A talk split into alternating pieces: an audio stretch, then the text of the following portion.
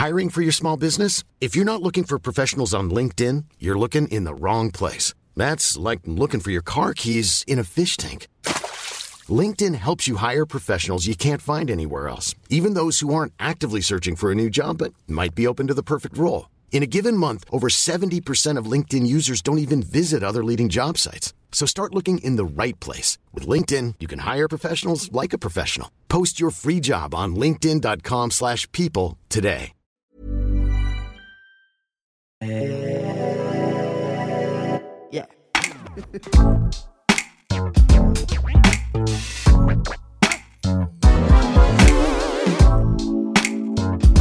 Podcast. Podcast. Salut, c'est Juliette Katz. Bienvenue dans le Podcast, l'émission qui refuse de se taire. Chaque semaine, j'invite une personne pour discuter ensemble d'un sujet de société, des conversations authentiques, sans filtre ni censure, sur des sujets parfois brûlants. Préparez-vous à être chamboulé, à rire et à peut-être penser différemment.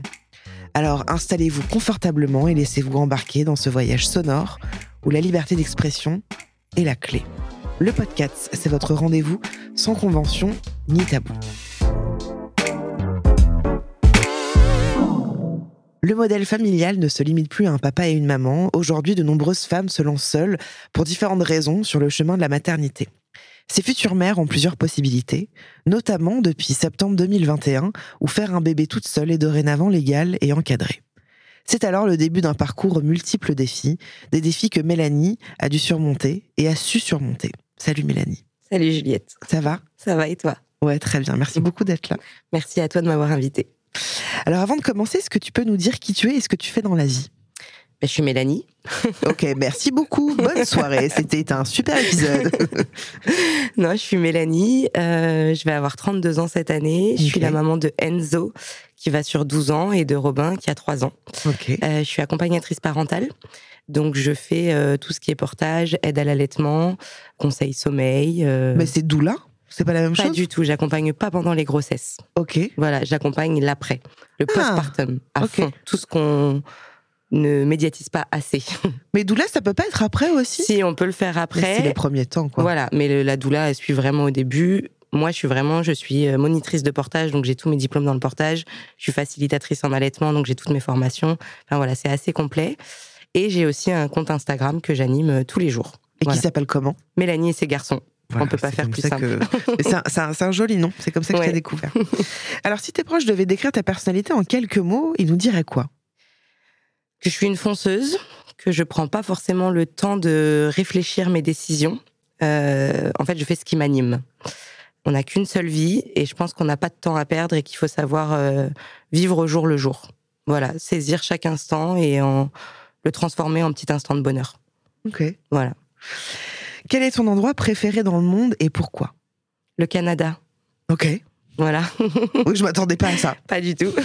Pourquoi? Euh, on a découvert le Canada il y a un peu plus d'un an et ça devient un vrai projet de vie euh, qui est. euh, je suis pas là pour critiquer la méthode française, Mm. mais euh, c'est complètement différent de la France et la maternité là-bas, la parentalité là-bas Ah ouais est complètement différente et je m'y suis vraiment retrouvée euh, dans la bienveillance des Canadiens. Mais genre, c'est quoi les différences que tu que as vues de notables entre le Canada et la France euh? Bah, dans la rue, euh, on cherche sur une carte, tout de suite, il y a 10 personnes qui arrivent, mais vous allez où? Vous Ouais. faites quoi? Oh non, faites pas ça, Ouais. venez, je vous montre, je vous emmène. Les enfants, dans les restaurants, ils ont des petits espaces à eux, et quand on est là à dire euh, doucement les enfants, mais non, c'est des enfants, ils ont le droit de s'exprimer, Ouais. ils ont tant qu'ils cassent rien, il n'y a pas de souci. Hmm. C'est les gens sont vraiment euh, dans la bienveillance, c'est Ouais. vivant. Et en fait, c'est ce que je dis souvent à mes amis quand je rentre du Canada. Là, j'en reviens tout juste il y a trois semaines. J'ai emmené une copine avec moi. C'était pas euh, le voyage de ses rêves. Et du coup, là, on est en mode euh, post-Canada, Ouais. un peu une dépression, où elle me dit, mais même si les gens sont pas physiquement beaux, ils font pas la gueule. Ouais. C'est rare dans la rue de voir quelqu'un qui est euh, sur le portable, qui fait la gueule, qui avance. euh, Comparé voilà, les gens ici, sont, euh, sont ouais. visuellement beaux, souriants, euh, Ouais. solaires. Ok. Voilà. J'avoue, comme ça, ça envoie un peu du rêve. T'as un peu envie d'aller, de dire, Hum, j'ai un peu envie En de fait, c'est ce tester. que je dis. Et sur mes réseaux, j'en parle beaucoup là depuis trois mois, du coup. Je le dis, j'ai du mal à retranscrire verbalement ce qui se passe là-bas, mais il faut le vivre pour Ouais. le, le Ouais. croire. C'est pas une destination qui est ultra prisée comme les Seychelles, comme euh, voilà. Mais je, je Bah, pense. tu vas pas pour les mêmes raisons, quoi. Voilà, mais je pense que à faire au moins une fois dans sa vie pour voir le- l'être humain comme on aimerait qu'il soit. Mm. Alors ils ont des défauts, hein, mais euh, c'est vraiment différent. C'est quelque chose de complètement euh, transcendant. Ok. Le mot ou l'expression que tu utilises sans arrêt? Merde, Ok. La meuf est frontale. complètement. Ok, on est sur un merde. Ouais, vraiment. Pas sur un putain, pas sur un non, fait vraiment, euh, je me cogne, merde. Ok, c'est merde. Très bien. Voilà. Et qu'est-ce qui te passionne dans la vie? La maternité, Ouais. vraiment. La maternité ou la parentalité? Je pense que l'un n'est pas dissociable de l'autre. Attends, je pense que l'un n'est pas. Dissociable Ouais. de l'autre. Maternité va avec parentalité, Ouais. et pour devenir parent, faut passer par la maternité. Ouais, tout à fait. Donc, euh, c'est ça qui te. ouais, j'adore le remplit. 0-6 ans. J'ai- J'aime après mes enfants aussi, évidemment. hein. Mais le 0-6 ans, les découvertes, l'accompagnement de l'enfant, pas la grossesse. Ça, c'est pas ton délire. Non, pas du tout. Ah, t'as pas Euh, kiffé ça. Ah non, j'ai été malade pour mes deux grossesses Ouais. compliquées, voilà. À partir de l'accouchement, Ouais. c'est quelque chose qui vraiment euh, change une vie. Et ce, ouais, maternité, parentalité, je pense que ça va bien ensemble. Ok. Alors, avant de te lancer dans cette aventure de faire un enfant toute seule, c'est quoi ta situation? Est-ce que t'es célibataire? Est-ce que t'as pas d'enfant? Tout ça, comment, enfin, comment ça se passe Alors euh moi, j'ai Enzo, euh, Ah. qui à ce moment-là, c'est mon grand. Enzo, c'est un enfant qui a été fait euh, normalement, si Ouais. je puis dire. Bon, il y a d'anormalité, Voilà, mais, mais, non, ouais. c'est pour ça, si je puis dire, un papa, une maman, Ouais. une relation type. On s'est séparés avec son papa, j'ai élevé Enzo toute seule. Je me remets en couple pendant 4 ans, bien plus tard.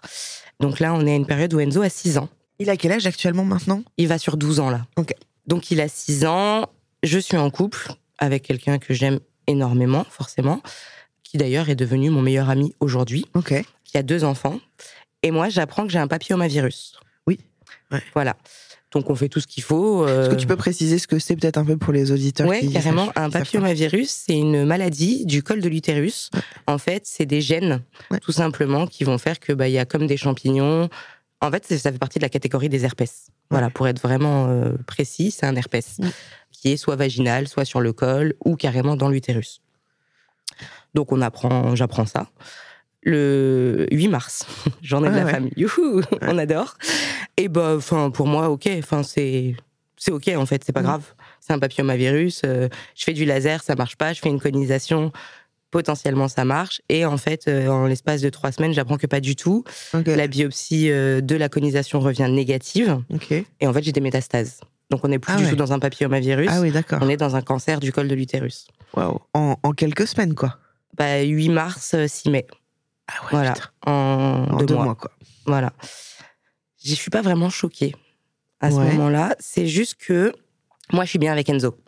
J'ai Ouais. mon fils, j'ai ma vie à côté, mon boulot, mes amis, mon mec, enfin, tout va bien.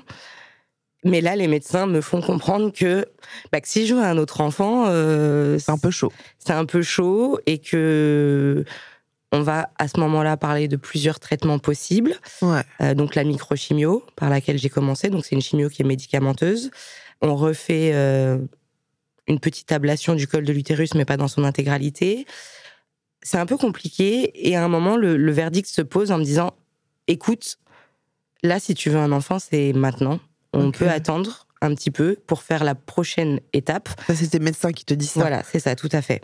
J'ai cherché six médecins Ah ouais. parce que je voulais pas. euh, En fait, à ce moment-là, pour être tout à fait honnête, on me propose une hystérectomie. Moi, j'ai même pas 30 ans. ouais. euh, et pour moi, c'est la facilité. C'est quoi déjà une hystérectomie On t'enlève tout. Les trompes, l'utérus, la totale. Tu peux plus avoir d'enfant. D'ailleurs, d'où le mot hystérique, il vient de ça. Hein. Ah oui, c'est complètement ça. Ouais. voilà. Donc moi, pour moi, c'est pas du tout. euh, Je veux pas d'enfant. À ce moment-là, j'en veux Ouais. pas d'autres. Mais en fait, ça veut dire que j'ai même pas la possibilité de Bah pouvoir voilà, c'est toujours ça, c'est une histoire de choix, quoi. Voilà, c'est ça. Donc je trouve un professeur parisien qui, pour le coup, il va dans mon sens, donc ça me va très bien. Je reste avec lui. Ouais. Et lui, il me dit, tu peux en faire un maintenant. Donc je consulte mon compagnon de l'époque Ouais. et qui me dit, mais en fait, euh, Moi, je veux pas. pas du tout. J'ai deux enfants, garde alternée, ça me va bien d'avoir une semaine tranquille. Ouais. Euh, J'en veux pas. Et je lui dis, bah je t'aime, mais c'est fini. Mais attends, c'est incroyable parce que toi qui dis euh, bah je veux pas d'enfant à nouveau, Ouais, mais en là fait, quand même, le fait de me dire que je pourrais plus jamais en avoir, c'est c'est pas possible. oui, mais tu décides quand même de te dire j'y vais Ah oui, complètement. alors que j'en veux plus spécialement. Mais c'est même pire que ça, c'est-à-dire que quand le professeur Monsonego m'installe cette idée dans la tête, Ouais. que en gros il me laisse un mois pour réfléchir si Ouais. on fait une ablation ou si on met entre guillemets la maladie en pause, Je mange bébé, je me réveille bébé, je dors bébé, Ah je ouais, pisse bébé, je omnibulé par ça. tout bébé quoi. C'est vraiment euh, quelque chose. Mais est-ce euh, que tu te dis ça parce que tu commences à ressentir le désir complètement. ou alors de en vrai c'est maintenant parce que je ne pourrais plus Non, il n'y a pas cette idée de c'est le maintenant parce que je pourrais plus. Je pense qu'il il m'a fait renaître un désir de maternité euh, différente. Ouais. Voilà. Puis Enzo, je l'ai eu, j'avais 20 ans. Ouais. J'ai vécu une maternité euh, en fin d'adolescence, si Ouais. je puis dire, euh, même si j'ai toujours été très mature. J'avais envie de vivre autre chose. Mm. Voilà. donc tu te dis j'y vais et donc tu quittes ton mec? Ouais, je quitte mon mec. et alors qu'est-ce qui se passe? Mais je le vis super bien. c'est horrible. bah non c'est pas horrible non En fait, il y a une balance, tout simplement. Il y a, euh, bah, maintenant, je veux redevenir maman, et lui, pour lui, c'est euh, impossible. C'est pas possible. Donc Ouais. moi, le choix, euh, et ça faisait combien de temps que vous étiez ensemble? 4 ans. ah ouais Ouais. donc ça a pris le pas de Ça a pris le pas et ça m'a fait changer moi en me disant, avant, avant d'avoir Robin, avant de faire cette PMA, j'ai toujours été là pour les autres. Ouais Je suis la copine qu'on appelle à 4 heures du mat, je rends des services, je vais faire, enfin, tout le temps pour les autres. Et là, en fait, à ce moment-là, je me dis, ok, mon mec, il en veut pas. Mais moi, maintenant, qu'est-ce que je veux dans ma vie? Mmh. Et aujourd'hui, il est temps là que ça soit en pour moi. quoi Voilà, Ouais. d'arrêter de penser aux autres, de respecter le choix et le désir des autres Ouais. et de faire quelque chose qui m'anime moi. ça c'est en quelle année? On est en 2019. ok Ouais. justement euh, qu'est-ce qui se passe à ce moment-là? Comment comment ça se passe euh, Bah là, on est dans un flou artistique le plus complet. ouais Parce que le professeur me dit que si je veux un bébé, c'est maintenant. ouais En France, je ne peux pas faire d'enfant toute et seule. ouais En toute transparence, je demande à mon compagnon s'il veut faire un don. Mais Ouais. lui-même, le rattachement génétique, c'est impossible. Il en Ouais. veut pas. Il veut pas ce qui s'entend aussi hein Complètement. Ouais. Alors là, vraiment, je respecte son choix à 1000%. Et je, enfin voilà, aujourd'hui, c'est devenu mon meilleur ami. Je n'en ai jamais voulu, quoi. Vraiment pas. Et du coup, bah, en fait, là, c'est forum, euh, où je peux aller, qu'est-ce que je peux faire. Ouais. En, vraiment en toute transparence, parce que je ne veux rien cacher. Je vais même sur les forums de donneurs. ouais Voilà, euh, une pipette et euh, Ouais. on n'en parle plus, quoi. Ouais. Mais non, pas du tout. C'est pas. C'est pas la solution qui, pour moi, est la meilleure. Donc à ce moment-là, j'habite Paris, en région parisienne. Et en Belgique, c'est légal. En Belgique, je peux aller faire un bébé toute seule. En. Espagne aussi. L'Espagne, c'est loin. Donc je vais en Belgique. Et alors, est-ce que tu t'es euh, posé la question à un moment de te dire, euh, vraiment, j'y vais très frontalement dans ma question de, je vais ken avec un mec? Complètement. Est-ce que tu t'es dit à un moment, je vais y aller, Ouais. et puis je m'embalèque, et puis je lui dis pas, c'est un petit secret. En vraie toute honnêteté, je suis allée dans un bar un soir avec une, une ma meilleure amie. Ouais. Et je me suis fait draguer et tout. Et je me suis dit, vas-y, franchement, mais. Et non. Ouais. Le... Mais ça se sera entendu aussi, hein, en vrai, Ouais, non, franchement. ça, mais, mais vraiment, je le comprendrais à 100% et euh, je n'irai jamais jeter la pierre à quelqu'un qui l'aurait fait. Mais moi, après, je, je suis quand même malade, en fait. Je pense qu'il y a ça aussi. Oui, c'est ça. Il y a, ouais. ça vient Ouais. d'un papilloma. Le papilloma, ça se transmet. Ça veut dire relation sans protection. Est-ce que moi, aujourd'hui, j'ai aussi envie d'infecter quelqu'un d'autre par ma condition médicale? Non. Ouais. Et puis, euh, et puis j'avais aussi envie que le jour où ce bébé me poserait la question de qui est mon père, ouais. j'ai pas le droit de lui mentir. À la maison, le maître mot, c'est honnêteté. Ouais. Donc de lui dire, j'ai couché avec quelqu'un, Ouais. mais je te dirai pas c'est qui, ou je ne sais même pas c'est qui. Tu pourras jamais savoir. Pour moi, c'était pas entendable. oui, il y a un souci de transparence, Ouais. quoi, de, de- Pour moi, oui. Voilà. Et alors, quand tu, tu te dis, euh, du coup, je vais faire une PMA, Ouais. comment ton entourage y réagit à ce moment-là? Ta famille Je vois ton regard. Hein, hein. Comment ça se passe? C'est un sujet un peu sensible, mais pas de souci. Euh, j'ai pas la condition financière la plus aisée du monde. Vraiment, je suis très transparente. Il y a une période de ma vie où j'ai été au RSA avec mon fils. On a dû aller au resto du cœur et j'en sors tout juste de cette période-là. Ok. Ça a été compliqué de se retrouver seule déjà avec un premier, de retrouver un boulot. Enfin voilà. Donc, on me pose la question de est-ce que tu es sûr? Est-ce que tu sors tout juste d'une période compliquée? Maintenant, ça va. Enfin, c'est des sous, quoi. Ouais. Puis, je me fais opérer dans le privé, moi, pour tout ce qui est euh, cancer du col. Donc, dépassement d'honoraires à Eh fond. oui. Donc, voilà, c'est déjà beaucoup de sous d'engendrer. Et et ben, il y a des gens qui sont encore dans ma vie aujourd'hui, et il y en a d'autres, que ce soit famille ou amis, euh, qui n'ont pas compris. En fait, je leur demande pas, de- je leur demandais même pas de comprendre mon choix. Je leur demandais juste d'accepter qui j'allais devenir, et ils n'ont pas voulu le faire. C'est-à-dire, ils n'ont pas voulu le faire? Ben, en fait, pour il y a des gens encore aujourd'hui pour qui on fait pas un bébé toute seule. Ah. Un bébé, c'est un papa, une maman. C'est le schéma euh, Donc, on type. peut pas faire autrement. Donc on peut pas, on n'a pas le droit. Et en fait, ça a été euh, Mmh. Je me suis jamais remise en question là-dessus, vraiment vrai. J'ai jamais douté, mais on, on m'a dit des choses qui étaient, mais tu te rends compte, il va être élevé sans père, il va devenir homosexuel et Oh là là, Wow. attention et s'il est homosexuel, mais Oh qu'est-ce qui se passe. Est-ce qu'il va être malheureux? Enfin, si c'est son choix, on s'en fout. Ouais. Et il y a des enfants d'hétéros qui deviennent. Ouais, ouais. Donc voilà, et toi, en tant que maman, qu'est-ce que tu vas lui apporter? Il va y avoir un manque. Et en fait, ces gens-là, peu importe qui ils sont, Que ce soit famille, amis. famille et amis très proches, ils n'ont rien à faire dans ma vie s'ils pensent comme ça. Ouais. C'est pas- Moi, je peux accepter leur façon de penser, mais pas leur façon de me juger, en fait. Donc non.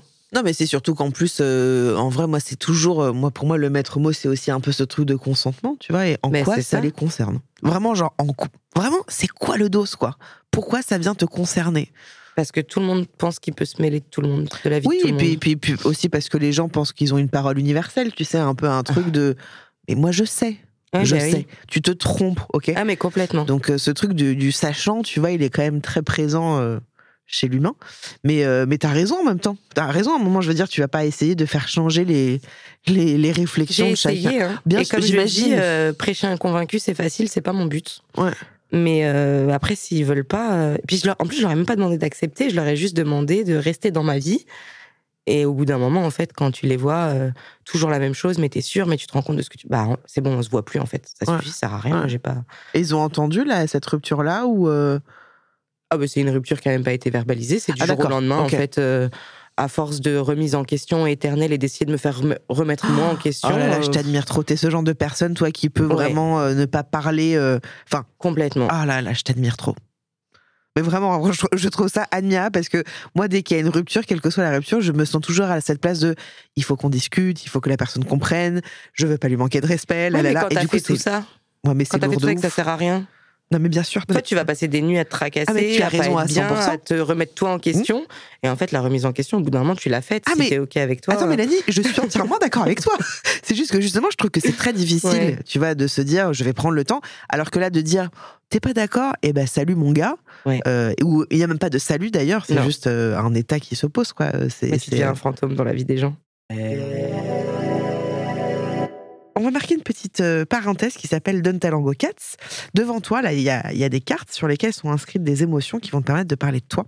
Il y a la joie, la peur, la tristesse, la colère et le dégoût. Je t'invite à choisir une émotion et ensuite tu vas piocher dans ce tas une carte au hasard. C'est quoi le tas qui te parle? Joie. Donc tu peux prendre tout le petit tas de la joie et au hasard, sans regarder, tu prends une carte. Et je veux bien que tu nous la décrives, ce qu'il y a écrit, euh, le dessin. euh, C'est pas possible. Il y a écrit fier. Ok. Qu'est-ce que qu'est-ce que ça t'évoque euh, Waouh, c'est bizarre. Euh, Pourquoi c'est bizarre? c'est trop bizarre. Euh, c'est un des mots que je n'arrive pas à poser sur la personne que je suis. T'arrives Voilà. pas à te dire que tu es fier de toi? Ouais, c'est malgré tout, ça reste compliqué. J'arrive à dire que sans prétention aucune, je suis une warrior maman, que je mène tout de front, mais d'être fière de moi, c'est quelque chose qui est Tu sais pourquoi? Parce que j'ai pas accompli tout ce que j'avais à accomplir et je pense que tant que j'aurais pas fait tout ce que j'avais envie de faire, j'arriverai pas à avoir euh, à être fière de la femme que je suis. Donc tu mérites pas euh, ça en fait, je parce suis que fière de la maman que je suis, mais pas Ouais. forcément de la femme. Oh, je vois très bien. Voilà. Ouais, tu t'autorises pas ce truc de t'es très dur dans ton regard parce que vu que t'as pas tout accompli. Ouais, c'est ça. En fait, euh, bon, en plus, je suis sur les réseaux, donc le regard des gens est très lourd. Euh, Ouais. Et puis, tout le monde se permet. euh, En fait, quand on est dans la rue, personne va t'arrêter et te dire quelque chose. Mais Bien sur les réseaux, tout le monde fait quelque chose. Ça fait longtemps que tu fais ça d'ailleurs? Je me suis fait connaître avec le papillomavirus, donc euh, il y a 4 ans. Vraiment 4 ans. La fierté, c'est quelque chose de difficile, en fait. Ça veut dire que, je sais pas. C'est un mot qui est vraiment fort et qui, qui englobe plein de choses. Et pour moi, être fier de moi, non, c'est. Ouais, je suis courageux, je suis déterminée, je suis une battante. Il n'y a pas de souci, je le sais, je l'assume. Mais fier, non, pas encore. Ça viendra. Je sais que ça viendra.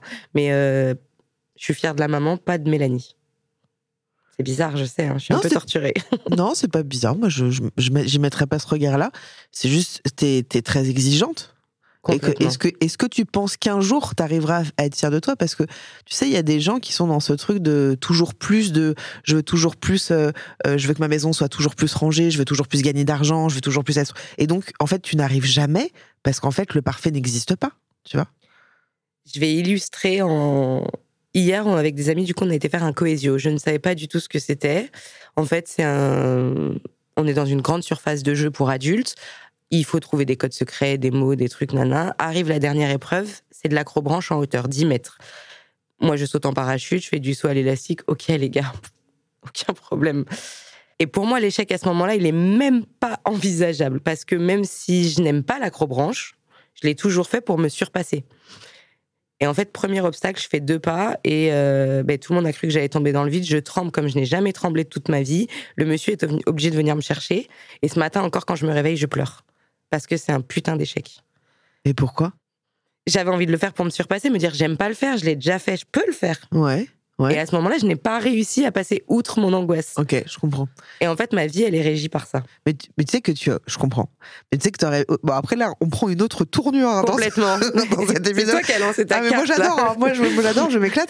Euh, tu pourrais aussi te dire en fait, j'ai, essayé.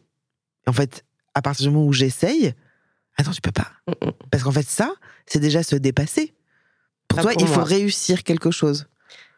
Bah, pas tout, mais quand on, quand on sait qu'on a la capacité de le faire, quand on échoue, c'est, dur. C'est complètement. En fait, j'ai pas compris cette paralysie, le pourquoi j'arrivais Ouais. pas. Je. Voilà, je, fais, je me suis mis au pole dance pour ça. Ouais. Voilà, tout le monde pense que c'est sexy, pas du tout. Moi, j'ai des bleus partout, j'ai Ouais, des œdèmes. hein. Voilà. ça a l'air très dur. En plus, euh, je suis pas grosse, mais je suis pas maigre non plus. Donc, pour soulever mes fesses sur la barre, c'est pas ce qu'il y a de plus easy. Et quand j'échoue, c'est. Oh, ça m'arrive de pleurer sur la barre en me disant Mais t'as déjà réussi à le faire? Pourquoi là, tu parce arrives que pas? En fait, de ce que je comprends, c'est que tu te, tu te challenges en Ouais, permanence à complètement, faire plein de de trucs. ça. Donc, trop Mais cool. j'étais pas comme ça avant. Oui, mais justement, qu'est-ce que tu viens chercher là-dedans, tu vois? Ça serait intéressant, euh, peut-être pas ici, mais Oui. que tu ailles un peu questionné de comment se fait-il que je suis aussi dur euh, Mais je le sais. hein. Ah, tu le sais. Vraiment, c'est le cancer. Ah ouais, en tu- fait, ça, vraiment, ça m'a complètement. Il y a la Mélanie d'avant et la Mélanie Ah ouais d'après. Et avant, je vivais ma vie. Mais maintenant, j'ai envie de vivre plus. De, de... On n'a pas le temps, en fait. Vraiment, on peut s'apercevoir qu'on est éphémère. Ouais. On fait un passage qui dure très peu. Oui, Et j'ai vraiment envie de savourer et de me challenger et de faire des choses que je n'aurais jamais faites ouais, avant. mais, mais, mais je suis d'accord avec toi. hein. mais en même temps, tu peux aussi te dire, j'ai pas le temps. Donc en fait, c'est pas grave si je si j'ai pas réussi. Vas-y, j'ai pas le temps de, je vais pas, je vais pas me flageller, me dire putain, je suis une merde, j'ai pas réussi, je peux pas être fier Ouais. de moi. Tu peux te dire, en fait, j'ai tenté, bon, j'ai pas réussi. Qu'est-ce que c'est déjà Et puis même peut-être aller questionner cette, cette notion d'échec et de et de réussite. Qu'est-ce que ça a bien raconté chez toi aussi, tu vois? Ouais. Je suis pas psy, attention. Non, non, mais. Juste, c'est, c'est- je t'invite à, à peut-être aller questionner ça parce que, en effet, c'est super que tu arrives à le nommer de c'est en lien avec le cancer, mais pourquoi avec la maman tu es douce et avec la femme tu l'es pas? Tu vois, qu'est-ce que. On revient au sujet Ouais, vas-y.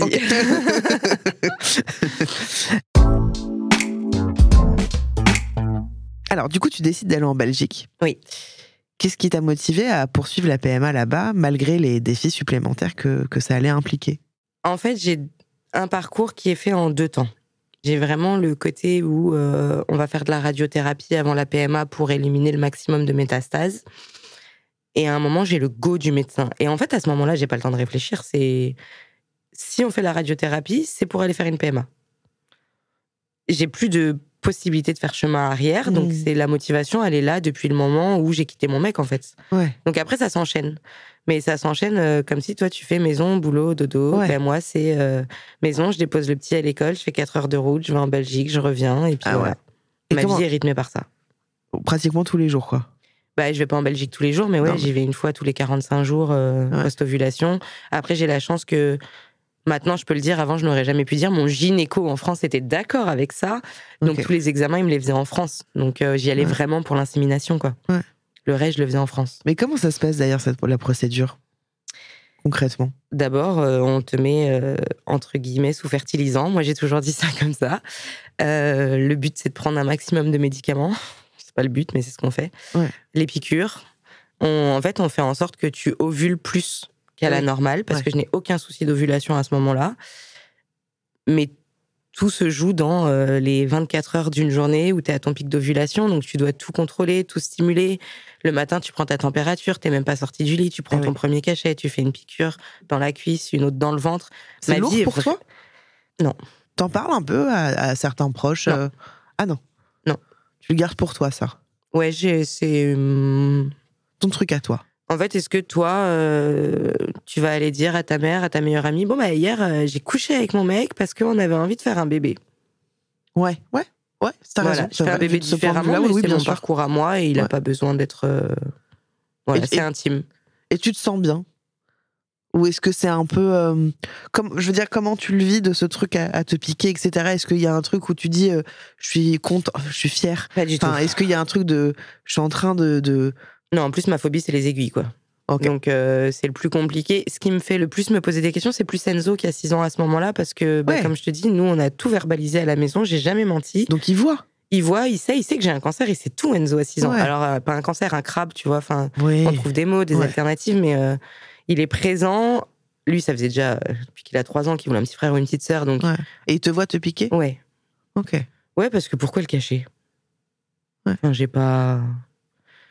J'ai pas à cacher Ah ça en fait. Voilà, j'ai pas il le il- piquer exprès devant lui, mais s'il est là, euh, c'est l'heure de faire ma piqûre. Moi, c'est à la minute près, donc il est là, je vais pas aller le. Voilà. Et lui, il le vit comment ça?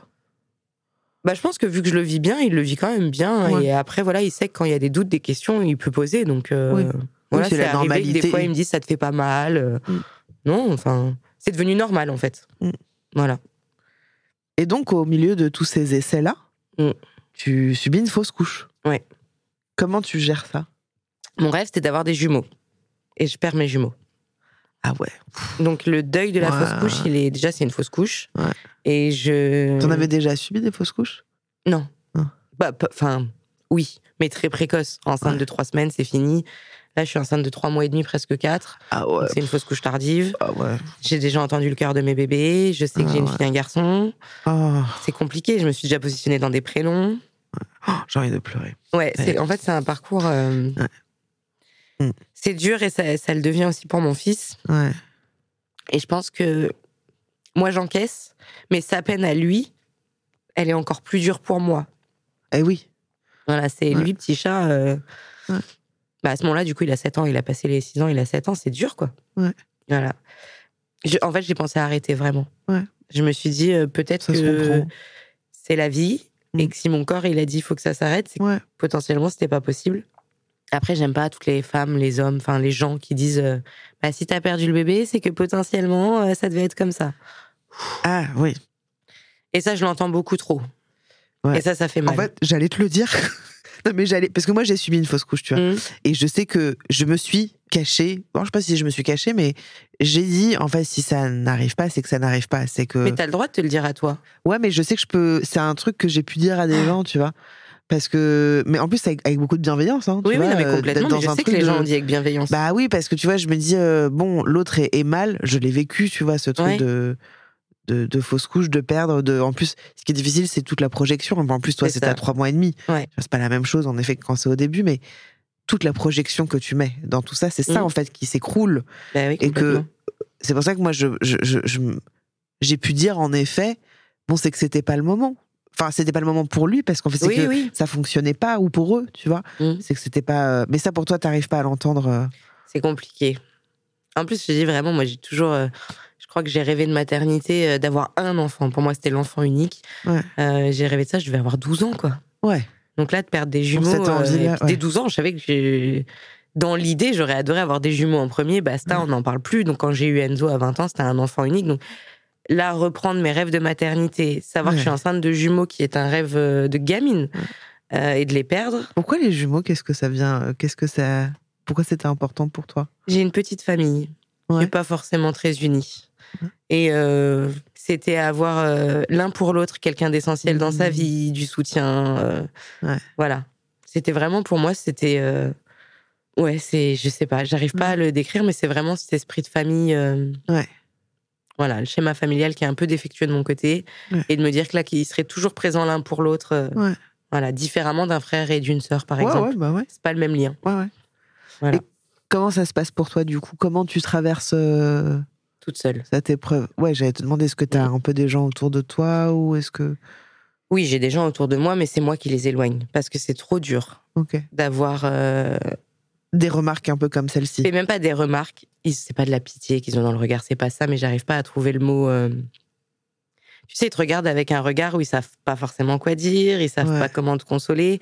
Ouais. Et de voir qu'ils me voient comme ça, je pouvais pas l'accepter. Ouais. De savoir que dans leurs yeux, j'allais voir la tristesse que moi je ressentais, c'était trop dur. Ah, ok. Voilà, il y a que ma meilleure amie qui, elle, bah, du coup, m'a trouvé au moment de la fausse couche euh, en sang dans mon lit, qui euh, a été là à ce moment-là. Voilà. Mais après le deuil, j'ai préféré le traverser seule. Et tu l'as traversé? T'as, t'as- Est-ce que t'as. J'ai pas eu le temps. J'ai pas eu le temps parce que en fait, euh, ben moi, au moment où je tombe enceinte des jumeaux, on me dit que c'est mon avant-dernier essai parce que j'ai toujours les contrôles cancer. ouais, bah ouais. Et donc on me dit que là, bah, on va arriver à la limite de ce qui est possible. Bah ouais.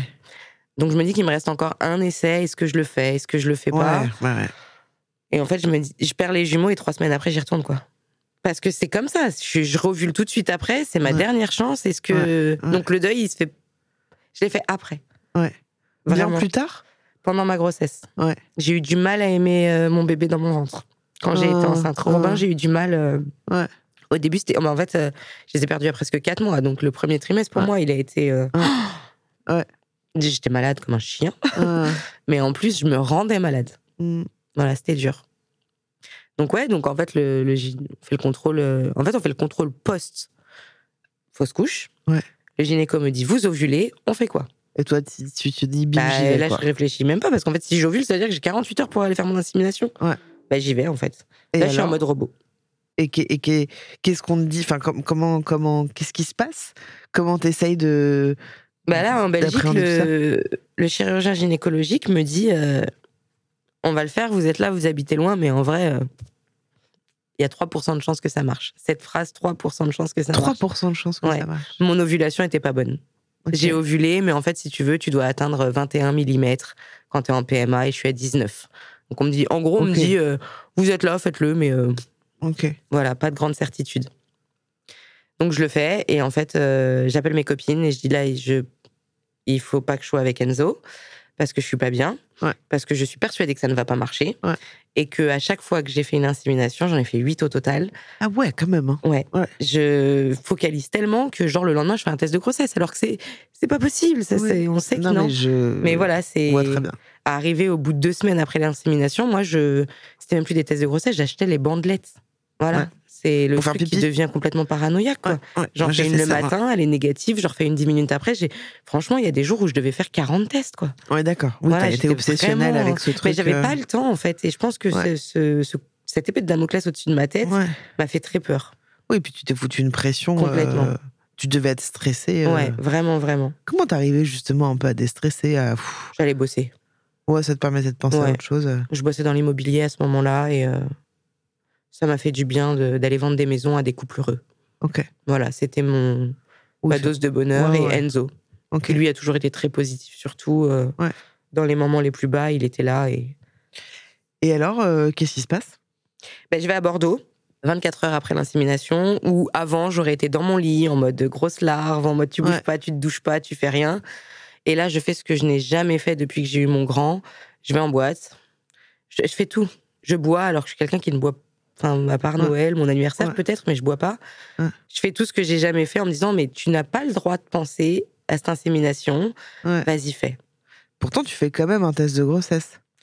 Ouais, je le fais euh, en, enfin, en fait, je le fais le 6 décembre. Mais pourquoi tu le fais? Si tu sais que, tu- si au fond tu te dis, euh, parce que peut-être qu'au fond, t'y crois quand même un petit peu. Non, le pire, c'est que je le fais pour euh, être sûr que c'est négatif. Et je me rappelle vraiment à ce moment-là, je. Je vais comparer ça à un truc qui va te paraître euh, complètement bizarre, mais euh, tu sais parfois quand tu prends du poids ou quand tu vas te peser, Mm. tu sais très bien. Oui. Mais tu le fais parce que t'as un peu un truc de flagellation, Mm. tu vois, de. de- Bah, tu je fais ce test dans ce sens-là. Voilà, c'est pour ça que je compare à ça parce que ça me fait penser Ah, à ce truc Ouais, de. c'est comme tu vas monter sur la balance, tu te dis, je sais le poids que je vais être dessus, mais j'ai besoin de le confirmer pour que ce soit acté. Ouais. Ben, je fais vraiment ce test dans ce sens-là, en me disant, arrête, le minime espoir qui trône la nuit dans ma tête, Ouais.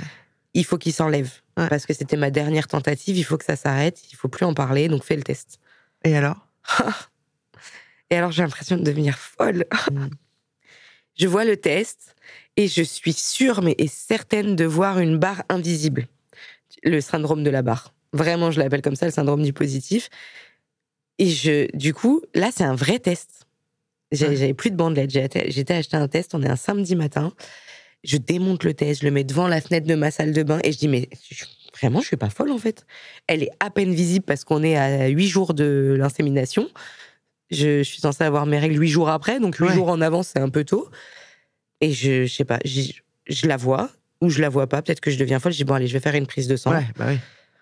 Je vais faire la prise de sang et elle me dit potentiellement les résultats à 17h, mais on est samedi. Eh ouais, donc peut-être qu'il faut attendre lundi. Mais j'ai eu les résultats que le lundi matin. Oh, donc pendant un jour et demi, euh, tu devais être en stress de ouf. De... Est-ce que puis ça j'avais pas d'autres tests. Et puis t'as pas racheté d'autres tests Tu t'es Ben pas non. dit, euh, ah ouais, ah Non. ouais. Putain, moi j'aurais tellement acheté genre 4 tests en plus, quoi. Non, franchement, euh, Ouais. non. J'avais pas envie. Donc tu devais être comme as, euh, un peu à être dans l'attente. euh, ouais, ouais. Franchement, je crois que c'est la. En plus, je suis pas quelqu'un de patiente, mais là, c'était l'attente la plus longue. euh, C'était horrible. Et, Et je donc- reçois les résultats. Enfin, elle m'appelle et elle me dit, il faudra revenir dans 48 heures refaire une prise. Je dis, mais pourquoi? Elle me dit, bah, je peux Oui, pas vous dire si vous êtes enceinte ou pas enceinte. Ah, bon. À ce moment-là, moi, dans mon labo, c'est euh, en UI, UIT, le dosage euh, bêta-HCG, Oui. et je suis à 20. Et 20, ça veut dire qu'il y a un risque de grossesse. Ah oui, alors faut préciser peut-être aux gens parce que y Voilà, a en gens fait, qui en dessous de 20, comprendre. T'es pas enceinte. Ouais. Au-dessus de 20, Il y a- t'es t'es enceinte. potent- ouais, Mais à 20, t'es potentiellement enceinte. enceinte. Et moi, je tombe à 20. Et ben voilà. Et tu te dis évidemment, c'est pour ma pomme. C'est pour ma femme. Mais je me dis, en fait, je suis pas en dessous de 20. Ouais. Tu vois, quoi qu'il arrive, il y a potentiellement un risque. Mais après, je prends quand même un traitement de fertilité. Donc, ça Ouais. peut aussi faire que je suis à 20 et que Ouais. j'ai complètement halluciné tout le week-end. J'ai eu l'impression d'avoir mal au sein, alors que pas du tout, ça se trouve. Et alors 48 heures après, tu le Je fais la refais. prise de sang et elle me dit, vous êtes à 22. Sauf que le taux est censé doubler en 48 Eh ben oui. heures. Mais il n'a pas du tout doublé. J'aurais dû être à 40. Ouais. Mais elle me dit, œuf clair, grossesse pas progressive. euh, ok. Donc tu te dis, je vais être à nouveau dans ce truc de de fausse couche. Tu penses à ça Plus c'est euh, un œuf clair en fait à ce moment-là. Ah oui, d'accord. Ouais, vraiment, je pense que j'ai tellement somatisé Ouais. le désir inconscient. Oui. C'était ma dernière chance. Je Oui, pense oui. que c'est un œuf clair. Vraiment, à ce moment-là, je pense ça. Et du coup, euh, j'occulte. Ouais. Elle me dit, il faudra refaire une prise de sang. Et je lui dis non. Elle me dit, mais. Je dis, non, je ne referai pas de prise de sang. Je vais prendre un rendez-vous de datation et je vais attendre trois semaines et on verra. Je veux plus faire de prise de sang. Je veux Mais plus c'est avoir la marrant alors que pression. tu viens de dire que t'es pas patiente. Là, ouais, mais tu- sais, là, t'es sur les forums, tu poses la question à tes copines qui sont déjà passées par là, et tout le monde te dit non, mais si ça évolue pas, ça évolue pas, euh, Oui, donc tu t'as pas fais- doublé, t'as Ouais. même pas augmenté de 10, euh, enfin, arrête quoi. Et donc, en fait, à ce moment-là, je me dis, si je refais une prise de sang, T'es fataliste que un ça peu là. monte encore un peu, mais pas assez, mais dans ma tête, qu'est-ce qui va se passer? Ouais, c'est ça. sert Tu vas être en déception euh, Voilà. plus plus. euh. Donc, je vais à la datation trois semaines après. Et alors? Bah, alors, elle me dit, il y a une poche, mais ça correspond pas à la date que vous me donnez, quoi. Ah Voilà. Donc, je lui dis, je comprends pas trop ce que vous me dites. ouais. Et elle me dit, en fait, dans la poche, on devrait voir quelque chose, là, on voit rien. Donc je me dis, œuf clair. Ah, donc- Et là, elle, elle me dit, on va faire quelque chose, vous allez patienter encore. voilà, donc là, on est à six semaines. Ok. Et elle me dit, à partir de huit semaines, on entend forcément le cœur du bébé s'il y en a un. Vous attendez deux semaines, vous revenez. Oh putain. Et là, en fait, là, c'est vraiment horrible. c'est long. Parce que la poche est là, mais dedans, il n'y a rien. Ah, Enfin, putain. on voit rien, en tout cas. Donc, Ouais. euh, et c'est- c'est- on aurait déjà dû voir, tu sais, les petits filaments, Ouais, les petites boules, euh, l'alien, quoi, la forme d'alien qu'on voit. J'y vais, je fais l'écho, donc du coup, enceinte de huit semaines le matin. Je tombe sur un. Pauvrette, c'est même pas de sa faute, mais sur un interne qui me manipule dans tous les sens. Sauf que bah, je suis déjà passée par là plein de fois, je sais que sur le ventre, on n'entendra rien. Donc je lui dis gentiment, je lui dis écoutez, euh, c'est pas méchant, mais appelez votre responsable parce que vous y prenez pas de la bonne façon. Il s'énerve un petit peu. Ouais. Et je lui dis, mais sur le ventre, en fait, vous pouvez pas, il faut le faire en pelvien, enfin, insérer la sonde par voie Ouais. vaginale. Là, vous aurez rien, et en plus, vous me stressez encore plus Ouais. de me dire, il y a rien. La responsable n'est pas dispo, et on me fait attendre 4 heures. Oh, putain. Non, mais c'est un enfer. Ah Cette- ouais, tu ce- bébé devient un enfer. Tu vois, pour l'aimer, c'est compliqué, quoi. Ouais, ouais. À ce moment-là, c'est dur. Elle vient, elle met la sonde pelvienne, et elle me dit, félicitations, vous êtes enceinte. Et donc ça, c'est en quelle année là? 2019. Décembre 2019. Donc sympa le Covid et tout ça quoi. Au Ah ouais. final. Le stress qui arrive euh, janvier. Janvier, enfin, mi-décembre, on parle déjà de la Chine. Eh oui, c'est ça. janvier, bah on voilà. commence à nous dire que ça arrive bien comme il faut. Ouais. Voilà. Parce que au final, il y a ce Covid qui arrive, enfin le confinement, et en même temps, il faut aussi que tu t'occupes de ton cancer. Ouais. Comment ça se passe tout ça? J'ai. Oh là là. J'ai tout occulté. Le Covid était là. je bosse plus. De toute façon, j'ai, bah, on m'avait déjà fait, je t'ai dit au tout début, une première ablation du col. Donc j'ai des cerclages, donc je suis inapte à travailler. Voilà. Et moi, en fait, j'appelle juste le professeur par téléphone en lui disant je vomis beaucoup. Il me dit mais on s'en fout, je veux parler de votre cancer, pas de votre grossesse. Dis ouais, mais là, je me déplacerai pas. Il me dit comment ça, vous venez pas faire de votre contrôle? Je dis en vrai, de vrai, j'ai pas envie de faire ce contrôle. J'ai pas envie, je, je veux pas. Je veux vivre ma grossesse. C'est déjà une grossesse horrible. On verra après. J'avais pas de. Mais comment tu expliques ce truc où tu dis je décide de mettre mon cancer de côté? Parce que c'est un peu ça. Ce qui Mais c'est complètement ça. C'est comme si, tu sais, t'as la grippe, tu décides de pas prendre de médicaments parce que euh, tout seul. Mais en fait, je le dis au professeur, je lui dis, de toute façon, c'est le Covid, c'est super compliqué. J'ai pas envie de prendre de risques pour moi, pour le bébé. Et le cancer, à ce moment-là, je, ne- enfin, dire je peux pas en mourir, c'est pas vrai, mais c'est pas envisagé. Mes médecins m'en parlent pas. Je, on n'est pas dans un état de, je peux mourir demain, quoi. Donc bah non, en fait. Là, c'est moi et mon bébé. tu te traites plus, il y a plus de. Non. Et t'es pas dans un flip quand même, un endroit où tu dis, eh, je m'expose un peu à quelque chose là euh, de. Ben, oui et non. J'ai le côté, je m'expose moi en tant que déjà maman et future maman, et que l'après, ben, si je mets tout en pause, forcément, dans ma tête, ça sera plus dur et je vais avoir plus que ce qui était prévu. Et de l'autre côté, il y a la partie de moi qui me dit ce cancer ne touche pas mon bébé. Les Hmm. médicaments que je vais ingérer vont le toucher. Hmm.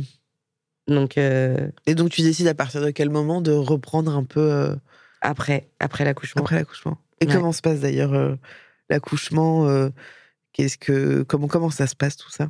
J'ai accouché prématurément de Robin. Il était prévu pour le 24 ou 26 septembre. Il est né le- le 9 août. Ok. jour de la Saint-Amour, le plus grand signe. Je l'aimais pas. Enfin, c'est oh, c'est horrible. Non. Mais je l'aimais pas. Enceinte, je l'aimais pas ce bébé. hein. Oh non mais Je l'aimais moi je pour les trouve pas autres. ça. pff, Voilà. Enfin vraiment ça c'est encore une fois des, des trucs de. ouais, non, c'était. Mon enfin- fils l'aimait, donc euh, devant tout le monde. Ouais. Mais en vrai, à l'intérieur de moi, j'avais pas développé. euh, Je savais qu'il était à moi, que c'était mon fils, que en plus, en toute transparence, j'apprends que c'est un fils, je voulais une fille. Ouais. Donc euh, déjà, Ouais, c'est encore plus dur, sachant que j'ai perdu, bah, du coup, la petite fille que j'avais euh, pendant les jumeaux. Donc c'est, enfin voilà, c'est, il faut digérer tout ça. Et en vrai, de vrai, je crois que je- à partir du septième mois de grossesse, je commence à accepter que c'est un garçon. Mm. Et donc là, des premiers sentiments arrivent vraiment. Mais euh, et tu en sais fait, pourquoi t'as as, été dans le rejet un peu euh, je pouvais pas l'aimer et le perdre encore. je me suis Ah, oui. protégée. Oui oui bah je comprends. C'était pas possible de l'aimer et de. tu t'es dit je veux pas m'abandonner dans l'amour Ouais. parce que pas enfin c'est pas impossible qu'il se passe quelque chose ça. et que ça me Voilà. mette une claque énorme. J'ai un bébé qui est en dessous de toutes les courbes.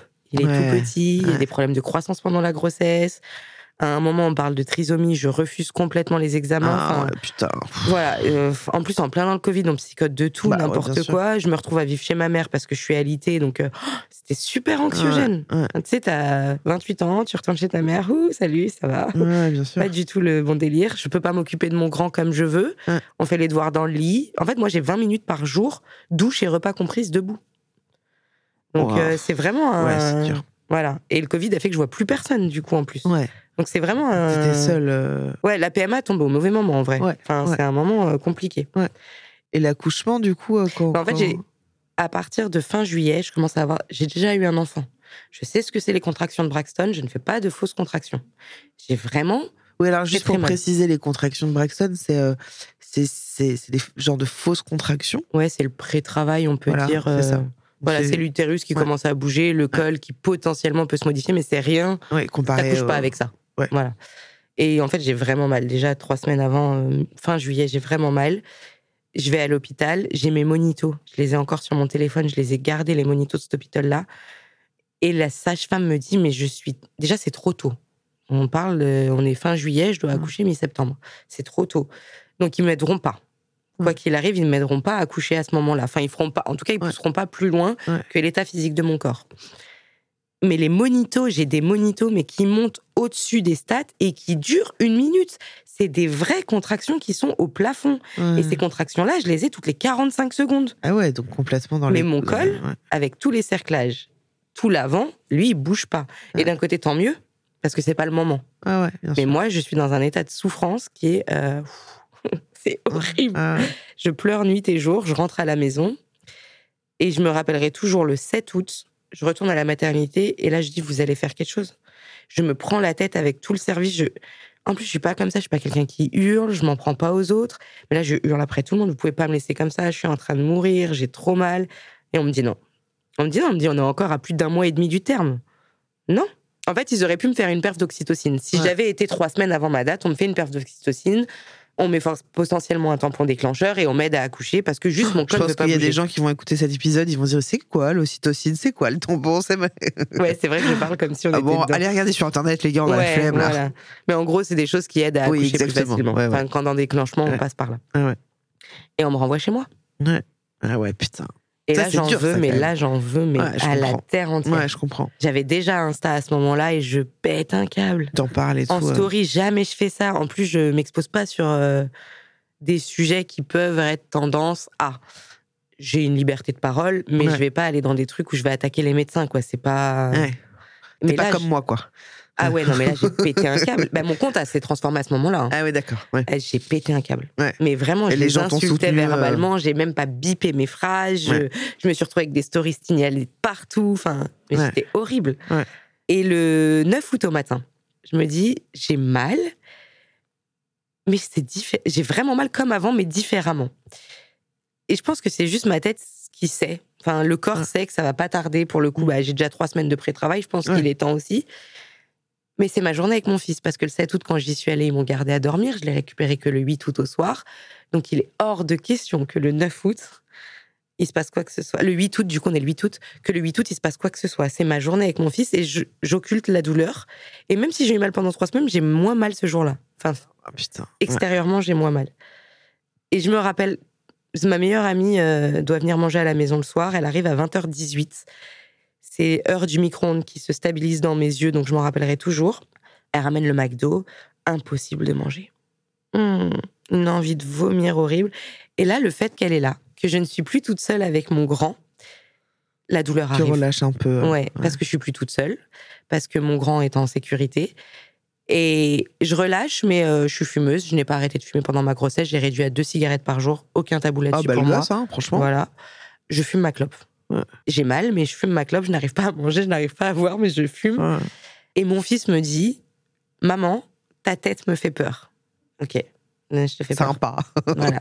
Et il me dit Si t'appelles pas mamie tout de suite pour t'emmener à l'hôpital, j'appelle les pompiers. Et je m'aperçois Il qu'en a fait. quel âge quand il te dit ça? 7 ans. Ah ouais, putain. Ouais. Très mature. Voilà. Non, 8 ans. Il vient d'avoir 8 ans. Ok. 27 juin. Il vient d'avoir 8 ans. Et il me dit, hein, si t'appelles pas mamie pour t'emmener, j'appelle les pompiers. Dis donc. Et là, du coup, ma meilleure amie me fait volte-face. Elle, me prend par les épaules. Elle me tourne, elle me dit, Ah elle me dit, mais t'es toute blanche. Elle me dit, mais tu vas crever là, qu'est-ce qui se passe? Et pourtant, j'ai pas crié, j'ai pas. Ouais. à ce moment- Et en fait, le fait de m'avoir dit qu'on voyait que j'étais pas bien, j'ai le premier cri aigu qui sort de mon Ouais. corps où, oh là là, mon Dieu, j'ai mal. Mais j'ai pas mal au ventre, j'ai pas de contraction, j'ai mal en bas. Ouais. Et j'ai cette sensation que ça pousse. En fait, j'ai eu des contractions toute la journée. Ah putain, je sais pas comment. Toute la fait. journée, j'ai. Mais on a été au parc, on a été voir les chevaux, Putain. on habitait euh, du coup à côté de Lagny-sur-Marne, donc on a été à la base de loisirs de Jablines. Toute la journée, je n'ai pas arrêté avec mon fils. J'avais mal, mais ça allait. Ouais. J'ai complètement occulté la douleur. J'appelle ma mère. Elle habite à un quart d'heure de chez moi et elle me dit écoute, je je vais arriver, mais potentiellement dans une heure. Je dis ok, tranquille. Ma valise maternité n'est pas prête. Je vais faire ma valise. Euh, elle arrive à la maison et moi, je décide d'accoucher au Bleuet, à Paris. Ouais. J'habite à côté de Lagny, 45 minutes de voiture. Mm. Je me rappellerai toujours dans la voiture, j'ai pas perdu les os. Je me tiens au. Comment ça s'appelle? Le truc où on se tient là-haut dans la voiture. Ouais, j'ai pas le mot, mais voilà, je oui. peux pas. À la poignée. Poignet, Je ouais. peux pas poser mes fesses. Parce que j'ai vraiment l'impression d'avoir cette pesanteur Ouais. en bas qui Oui, est bah, je, je vois très bien. ouais. Et je, je crie, je Ouais. crie. on est le 9 août. Et je restitue 9 août 2020, pleine canicule. Ça a été une des Ouais, pires à Paris. vrai, Il c'est fait 47 vrai. degrés Ouais, à ouais. 22 heures dans la voiture. C'était une catastrophe. Bref, on arrive au Bleuet à 23 heures. Et là, pour moi, c'est un gros moment de stress. En fait, je me dis, ça fait trois semaines que j'ai mal. Est-ce qu'on va pas me renvoyer chez Ah moi ouais. encore? Et là, elle me dit un truc qui est complètement fou. Elle me dit, le col est effacé, mais pas dilaté. Donc, je n'ai plus la longueur Ouais. du col, mais le cercle ne s'est pas créé. Je suis, Ouais. je- quand on parle de un doigt, deux doigts, moi, je suis à Ouais. deux doigts et ça veut pas dire qu'on va accoucher. Mais elle me dit, le, et là, elle me répète, mais non, Mélanie, le col est effacé, tu restes avec nous, tu vas accoucher dans les 48 heures à venir. Et là, je- la seule chose que je lui dis en tête, je lui dis, non, mais Elle s'appelait Charlène. Je lui dis, mais Charlène, j'ai un projet d'accouchement de ouf. Mon bébé va être préma. Est-ce qu'on peut respecter mon, mon projet? Et elle me dit, écoute, euh, on va faire un monito, on va écouter son cœur, t'inquiète, on va voir. Préma ou pas préma, elle me dit, écoute, vas-y. De toute façon, l'hôpital des Bleus est relié à ton nom. C'était un choix de pas accoucher dans une maternité classique pour respecter mon projet, mais d'avoir tout ce qui était nécessaire en Ouais, réanimation bébé à côté. Donc elle me dit, tu le savais, il y avait un risque depuis le début, avec le cancer, avec le col, avec le bébé. Tu as voulu aller jusqu'au bout de ce projet. On Ouais. t'a dit qu'au cas où on t'arrêterait à la dernière minute, sois-en consciente. Je lui dis, OK. Elle me met dans ma chambre, du coup, je suis dans une chambre nature, Ouais. où on n'allumera jamais la lumière dans cette chambre, à aucun moment, même pas de luciole. Vraiment pas, il fait noir, et c'est vraiment ce que je voulais. On n'a pas eu le temps de m'installer les, Les sangles. les, les sangles pour me suspendre. Et moi, en fait, j'arrive là, j'ai mal, mais euh, je danse la salsa depuis des années. Je mets ma salsa, ma mère est assise à côté, je danse. Putain. Vraiment, je danse. Et ça m'aide, les mouvements de bassin m'aident énormément. Je m'éclate. La meuf, elle. J'imagine le truc. T'as mal et la meuf, sale ça J'ai des vidéos, hein, je te les montrerai. hein. Incroyable, Je c'est parle incroyable. comme là, hein. vraiment. Ah putain. Et là, il y a Charlène qui vient me réausculter à une heure. Elle me dit, t'es à 4, mais ça va être long, de long, de long. Elle me dit, tu- ça bouge pas. hein. Elle me dit, après, t'as eu six cerclages. euh, voilà, on savait, Ouais. la poche des os, c'est pas rompu. Ah ouais. Voilà. Elle me dit, est-ce que tu veux que je te la perce? Non, moi, je voulais un accouchement où on me touche pas. Ouais. Voilà, je voulais tout faire toute seule. Avec surveillance, bien évidemment, mais on me touche pas. Et je lui dis, en fait, je veux accoucher dans l'eau, mais là, je, je vais dans le, la grosse piscine, enfin, comme un- une taille jacuzzi, si tu veux. Ah ouais, je vois très bien. Voilà, euh, je vais dedans, mais pas pour accoucher, puisque je suis à 4. Donc, euh, j'avais juste besoin de me détendre. Et en fait, elle me fait couler un bain chaud. Ouais. Et je dis, mais moi, j'ai chaud déjà, je veux du froid. Et elle me dit, mais t'as pas le droit. Parce qu'en fait, niveau bactéries, c'était pas bon, fallait que je sois à la température de mon corps, quoi. Bref. Et en fait, quand l'eau, j'ai une image à ce moment-là dans la tête, tu sais, de la vague qui s'écrase sur le sable. Ouais. Et l'eau, elle fait ça sur, euh, bah, sur mon col, quoi, à l'intérieur de mes jambes. Et je sens, je sens l'eau qui vraiment, parce que je rentre, enfin, pendant qu'elle remplit le bain, donc j'ai Ouais. vraiment les, les vagues de l'eau qui appuient, qui appuient. Il est une heure et demie quand je rentre dans ce bain à peu près, et je commence à hurler la mort. Et là, Charlène me dit calme-toi, c'est du stress, tu n'es qu'à 4, vraiment, il faut que tu te détendes. Oui. Je lui dis, je te jure, Je suis plus à 4. je suis plus à 4. Elle me dit, Mélanie, tu peux pas passer de 4 à 10 en. Je t'ai ausculté il y a un Oui, quart parce que normalement, tu, c'est, c'est un par, par Un une par heure. heure, Ouais. à peu près. Et là, je deviens très vulgaire. Je suis désolée, je dis, mais je vais te buter. Arrête de me dire que ça n'a pas avancé. Tu m'as pas touché, tu sais pas. 1h45, elle me dit. Et là, on- je voulais une sage-femme qui soit nature peinture. Ouais. Elle me dit, écarte les cuisses. elle essaye de m'écarter les cuisses, mais j'ai tellement tétanisé de la douleur que ma mère prend une cuisse sur le côté, elle de l'autre. Et là, elle me dit, OK. Bah, on pousse, hein, il y a la tête. on voyait les, les tout petits En cheveux roux de temps, Robin. euh, voilà, en fait, euh, bah, le travail s'est fait. Mais en combien de temps il s'est passé Un combien quart d'heure. Incroyable. 25 minutes exactement entre le 4 et le il va falloir pousser. Ok. Voilà. C'est fou. Donc là, Donc du t'as coup. accouché dans l'eau? Ah ouais, j'ai accouché dans l'eau. merveilleux, La poche des os s'est rompue juste avant la tête de Robin. Donc t'as pas eu de péri. Bah, de toute façon, la ah non, je péri. voulais toi- pas de péridurale. Putain, belle gosse. Alors, je sais pas si je peux dire warrior ou pas, mais c'est. c'est... Quand C'est une préparation mentale. Ah ouais. Tu n'accouches Moi, j'aurais adoré, hein, avec le recul. euh, Moi, j'ai eu la péri au bout de 6-7 parce que je l'ai demandé de l'avoir tardivement. Parce que Mais j'avais pourquoi envie tu l'as faite à 6-7 Parce qu'en fait, je, j'arrivais plus là. C'était trop difficile. Ouais. euh. Moi, je m'étais dit, vas-y, franchement, je prends la péri. Enfin, je m'en fous. C'était pas trop un sujet, tu Ouais. vois, pour moi. Et en fait, j'ai attendu le plus possible. Et à un moment, j'arrivais plus, quoi. Tu vois, c'était. euh, En toute indiscrétion, t'as accouché combien de temps après ta péri? Je n'en ai plus aucune idée. Ouais, t'étais sonnée. Euh, bah, ça a mis 40 heures, moi. je suis Oh, arrivée mercredi soir et j'ai accouché dimanche matin. Euh, n'importe quoi. Ouais, non, je suis là, ça arrivée fait mercredi et j'ai accouché vendredi à midi. Oh là Et là. en fait, si c'est pas et pourtant j'avais perdu les os chez moi, euh, tu vois tout ça. Donc euh, je- on va à pied, tu vois, Et à il la avait pas envie de maternité. sortir, quoi. Non, franchement, il était Il bien. était bien chez maman. Il était bien, donc ça prenait du temps. Et à 6, à un moment, j'ai dit franchement là, j'en peux plus. Et je crois qu'ils m'ont mis un petit ballon. Je me souviens. plus. Oui. Un petit ballon ou un tampon. Et puis après, ça arrivait relativement vite. Mais euh, ouais, ouais. Mais euh, c'est pour ça, j'ai j'ai vécu les contractions, tu vois. Mm. Donc je sais que c'est c'est pas un moment. euh, Enfin, ça peut être agréable. Moi, j'ai vécu un truc euh, fou avec les Oui, contractions, moi aussi. mais c'est quand même une, une, une, une forme de douleur, tu vois. Faut pas se mytho. Ouais, complètement. Euh, donc en fait, que tu, tu tout, ce- tout ce dont tu parles là, d'accoucher dans l'eau et tout, moi j'aurais adoré. Mais en fait, à un moment, c'est juste, je trouve que c'est trop dur. Tu sais que moi, même ma propre mère, qui me connaît, on est très fusionnels, elle me l'a dit après, parce qu'elle m'a. J'étais en PMA, il n'y a pas de papa, Ouais. donc il faut bien que quelqu'un m'accompagne quand même, Ouais. en fait. euh, Ah ouais. jour de l'accouchement, t'as pas envie de vivre ça seule. Après, elle me le dit, mais je pense, je te jure, hein, j'étais persuadée que tu prendrais la péridurale, que tu n'y arriverais pas, que tu allais renoncer à ton projet, que ça serait trop dur. Je suis pas douillette, mais elle pensait pas que je tiendrais. Mm. Et, et en, en vrai, dans cette baignoire, à un moment donné, j'hyperventile. Donc, je- j'arrivais plus, je, la gestion du stress, de la douleur d'un seul coup qui m'envahit, euh, le cercle de feu, tu vois. Vraiment, Ouais, c'est ouais. pou, ça monte, tu, tu boues. Et là, j'hyperventile et je lui dis, mais je veux la péridurale. S'il te plaît, je veux la péridurale. Et toute ma vie, je remercierai ma mère pour ça. Elle dit à Charnène, elle a dit, elle a dit qu'elle voulait tenir 6 heures de travail à l'hôpital. Ouais. Elle m'a fait promettre qu'il fallait qu'elle tienne minimum 6 heures sans péridurale. Ouais. Et là, à ce moment-là, on parle, ça fait 45 minutes, quoi. Eh ouais.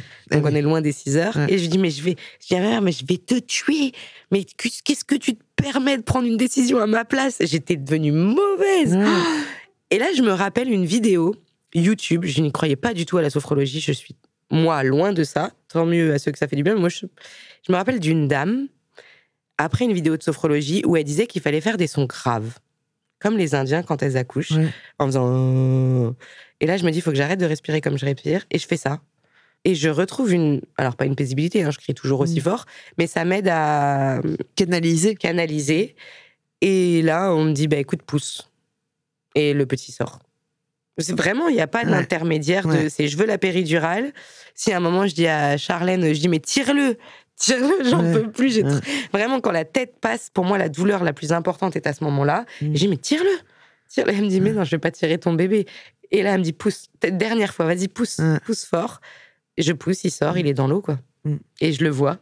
Je, je, je vois ce bébé flotter dans l'eau, rattaché au cordon. Cette image est. Ouais, c'est beau. Tu hein. sais, de le voir accroché à toi. Ouais. Tu sais que t'as pas besoin de le sortir dans l'eau parce que pour l'instant, il ne respire pas. Il n'a pas besoin d'être hors dehors. Il est dans du liquide toute la grossesse. Et tu as peut-être cette- ce quart de seconde où tu vois ce que tu as fait. De, Ouais, voilà. ouais, c'est fou. hein. Et après, je le prends. Ouais. Je le prends dans mes bras. Je demande à la sage-femme de couper le cordon. Et puis, euh, et voilà. Donc là, il a trois ans maintenant, c'est ça? Ouais, il a trois ans. Trois ans et demi, là. C- Comment ça se passe euh, T'es célibataire Oui. Ouais. Comment tu vis ça justement d'être euh, maman solo et d'avoir fait un enfant seul? Comment ça se passe pour toi euh, dans le quotidien? Est-ce qu'il y a des moments où tu regrettes? Est-ce qu'il y a des moments où tu doutes? Est-ce qu'il y a des moments où tu vois Est-ce qu'il y a ces moments-là qui peuvent arriver? J'ai toujours préféré avoir des remords que des regrets, donc des regrets, je n'en ai pas. Vraiment aucun. Il y a des moments où je me sens seule. Mm. Quand je suis malade, on a attrapé le Covid, hein, Ouais. comme pratiquement tout le monde. Et la période euh, où on a attrapé le Covid, euh, Robin avait un an et demi. J'allaitais encore. Et là, en fait, c'est un. Oh C'était horrible. Ouais. Horrible parce que bah, j'ai personne à côté. En plus, moi, j'ai décidé d'aller vivre dans le sud. Donc, euh, Ouais. je me suis éloignée de mes amis, de ma famille. euh, T'habites où? à Argelès-sur-Mer, à côté de Perpignan. Là où actuellement il fait 24-25 quand il fait 10 à Paris. Mm. voilà. Et en fait, je me suis éloignée, donc je suis toute seule.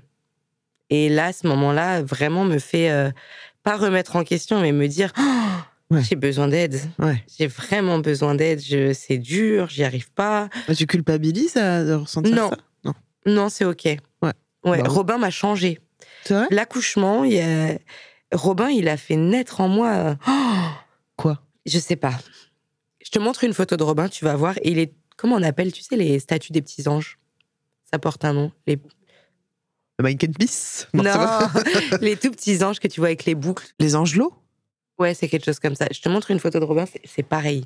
Ok. Il est né le jour de la Saint-Amour. C'est, hum, on y croit ou on n'y croit pas. Moi, j'y crois. Je dis qu'on a tous eu des anciennes vies. Enfin, voilà. Robin, c'est un, un ange. C'est sa première vie. Il est là pour euh, apporter de la joie, de Mhm. l'amour à tout le monde. Je, je te jure, je connais Mais pas en quoi une il t'a transformé euh, il m'a appris à aimer différemment. Il m'a. J'ai deux maternités complètement différentes. J'ai pas d'exigence avec Robin. Enzo, j'avais beaucoup de la pression de t'es toute seule avec lui, t'as quitté le père pour mes choix, mes raisons, quelles qu'elles soient. Il faut pas qu'on te dise au restaurant il fait trop de bruit, il faut qu'il soit toujours propre sur lui, il faut qu'il soit bien habillé, il faut qu'il respecte tout. En fait, il faut pas qu'on remarque que j'ai un enfant, tu vois, au Mm. point où Mm. toute seule en tout cas. Robin, je m'en fous. Mais comment je m'en fous? Mais à un point. Et c'est lui qui a fait ça, c'est pas moi. hein. C'est lui par sa façon d'être, sa façon de. C'est Robin. Je- Ouais, mais peut-être qu'il y a des choses qui ont changé aussi en toi ou tu sais on dit souvent que quand on accouche on, on accouche aussi de notre Oui. posture de mère tu vois Oui. et qu'en fait peut-être il y a une deuxième maman qui est arrivée aussi tu vois une, une maman plus douce Oui, une maman plus euh, détendue qui a lâché euh, Complètement. Mais et que forcément il, il, il y est pour quelque chose Ouais, Mais parce que fait, Robin, quand il aussi- voit quelqu'un, c'est impossible que la personne reste triste. Il Ouais. a un don, cet enfant, qui est. euh, Je te jure, je connais personne. Mm. Il rentre dans une pièce.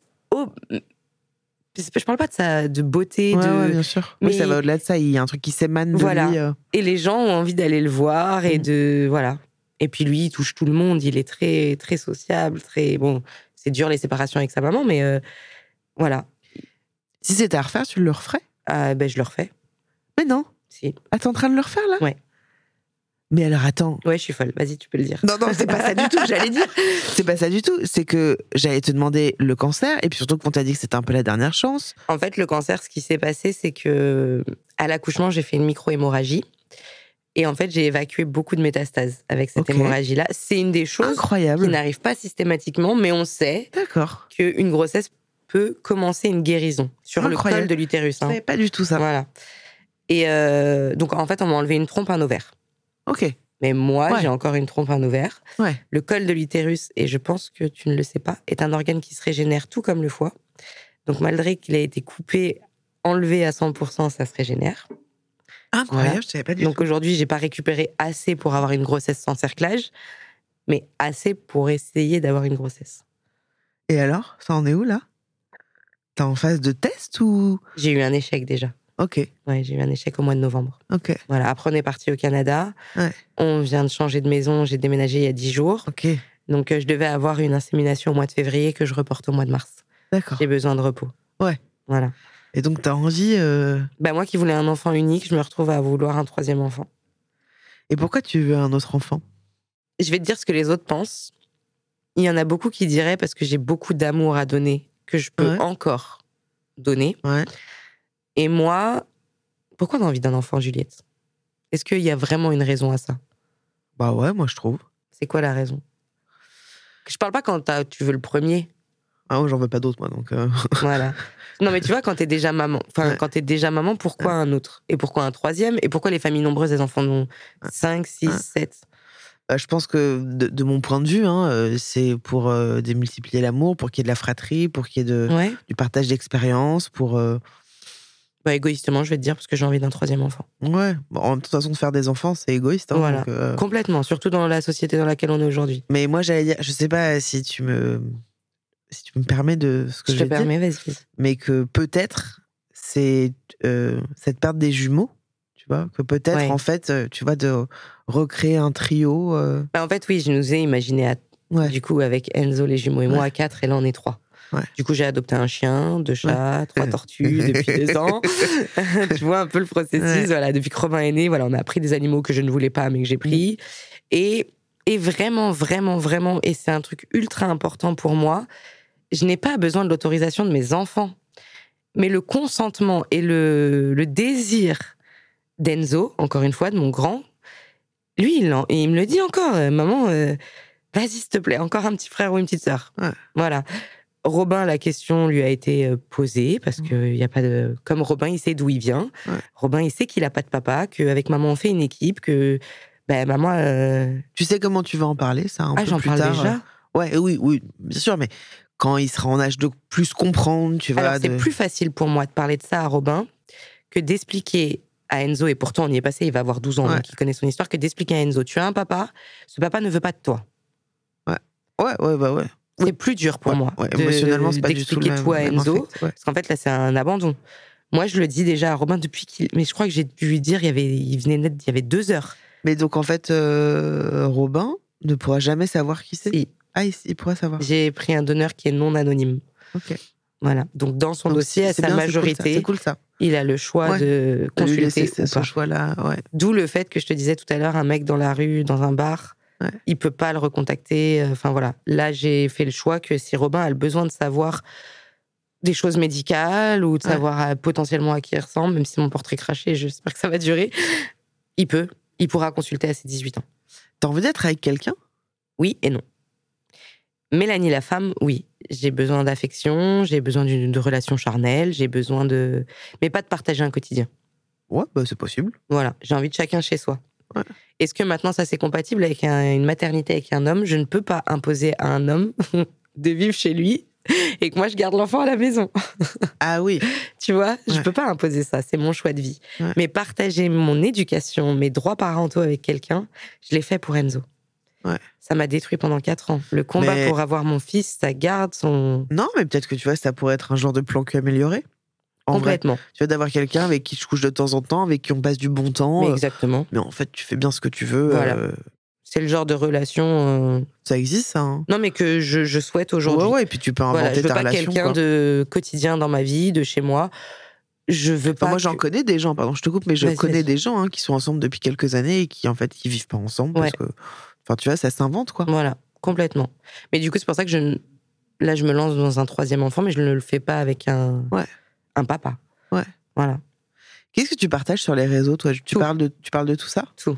Maintenant, vraiment tout, sans langue de bois, sans tabou, euh, de l'éducation que je peux apporter à mes enfants, de, de la PMA de plus en plus. Ouais. Je garde quand même une grosse part de.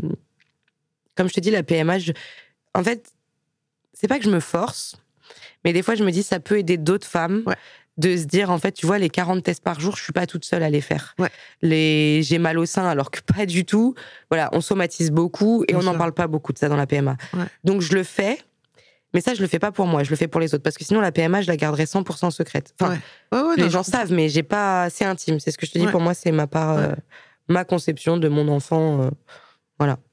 Avec, En- euh, avec Enzo, enfin, avec euh, le papa d'Enzo, vous vous êtes séparés, il avait quel âge? Il y avait neuf mois. Ah oui, parce que j'allais te demander, est-ce que du coup, tu as vu un peu comment ça pouvait se passer un, un- J'ai vu, j'ai vu parce que j'ai éduqué le, le premier petit garçon, le demi-frère d'Enzo. Le Ouais. papa avait déjà un grand que j'ai élevé pendant cinq ans. Ouais, donc, en... ouais, ok. Mais je sais, et je, je aujourd'hui, je suis pas- pas du tout contre ce schéma-là. J'ai adoré ça vraiment à 100%. Mais moi, j'ai pas besoin d'avoir quelqu'un euh, pour m'aider à élever mes enfants. Après, il y a des gens qui vont dire que euh, je le sais et ce podcast euh, fera que ça va revenir encore plus. Tu te rends compte, ils ont pas de père, ils vont avoir des questions, ils vont. Mais Moi, c'est même pas mes ça, enfants sont moi. équilibrés. Oui, et puis tu vois, enfin, moi, je veux dire, il faut un peu, pour moi, il faut un peu sortir de ces.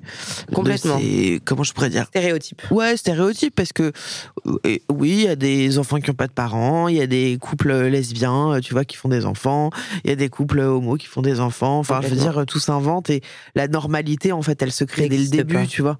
Mm. Non, mais je- enfin, la normalité, Oui, oui. déjà, elle n'existe pas, ça, c'est évident. Mais c'est surtout qu'en fait, à partir du moment où tu es élevé dans un, un certain cadre, tu vois, je veux dire, euh, tu, tu, tu peux y trouver de la normalité. Tu vois, donc, euh, en effet, quand les gens vont te dire oui, mais le papa, nanana, alors déjà, niquez-vous. Et puis, Déjà. euh, non, non, mais même au-delà de ça, euh, au-delà de ça, c'est juste, c'est parce que les gens se projettent, tu vois. Oui. Ils se, ils se disent, oui, mais moi, je pourrais pas.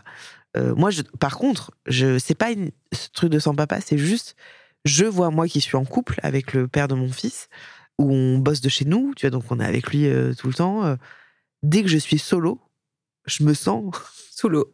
Solo Solo. rime beaucoup avec l'eau. ah, comment je vais faire? Attends. Et donc souvent je pense aux mères, tu vois, solo. euh, et je me dis putain, et solo avec plusieurs enfants. Et puis quand tu vis aussi le, le cette phase de terrible tout dépôt d'opposition, tu vois, de tous ces trucs là. Waouh Alors que je trouve que dans le couple, ce qui est cool, c'est de pouvoir se relayer. Moi, quand je suis en PLS, je dis, chérie, tu vas prendre le relais, là, j'ai besoin d'aller souffler. Mm. Et inversement, tu vois.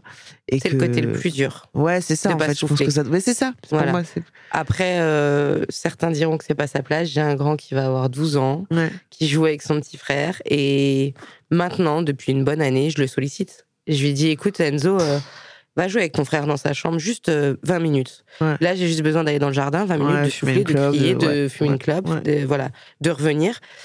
Après, moi, je vais te poser une vraie question. Moi, en tant que maman solo, c'est mon éducation, mes règles, mes choix.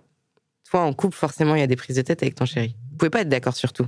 Ouais, franchement, il y a peu de prise de tête Ouais. parce que on est assez raccord euh, sur Ouais, mais beaucoup c'est de choses. rare. Oh, je sais pas, peut-être. On est raccord sur plein de trucs dans la vie et puis dans la parentalité. Il y a des trucs où, en fait, on n'est pas d'accord. On essaye de pas le faire devant notre fils.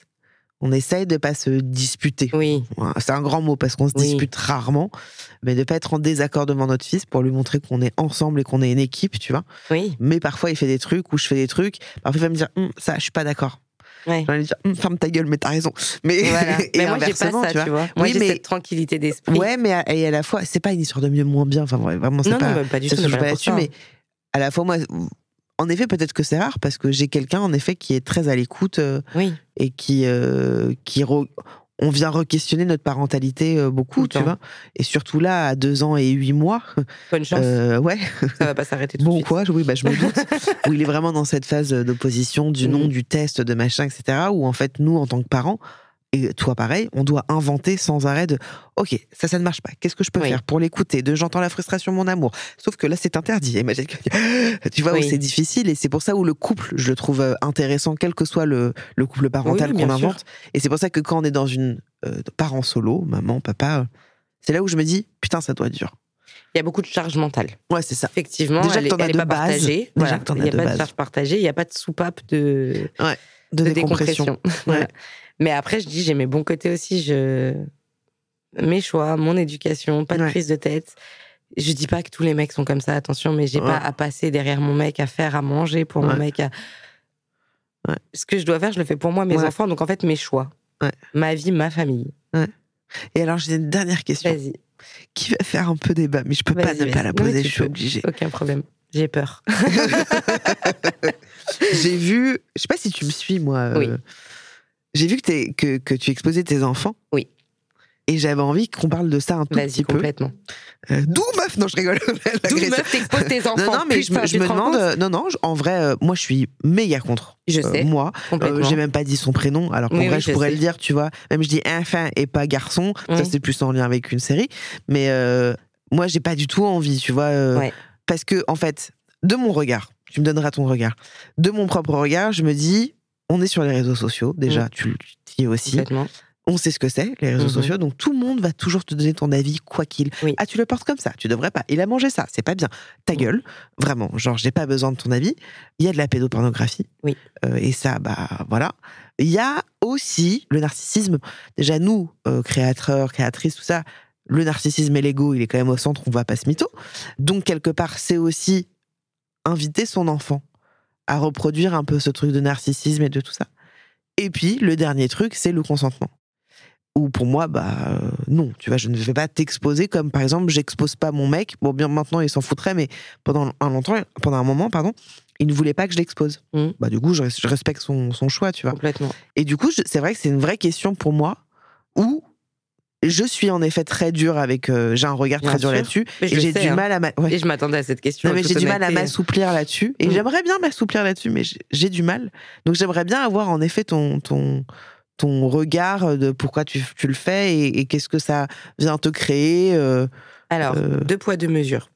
Les réseaux sociaux sont devenus un travail à part entière, mais ne sont Ouais. pas essentiels dans ma vie. Ouais. Je suis pas une créatrice de contenu qui a besoin de plus, de se montrer plus, de.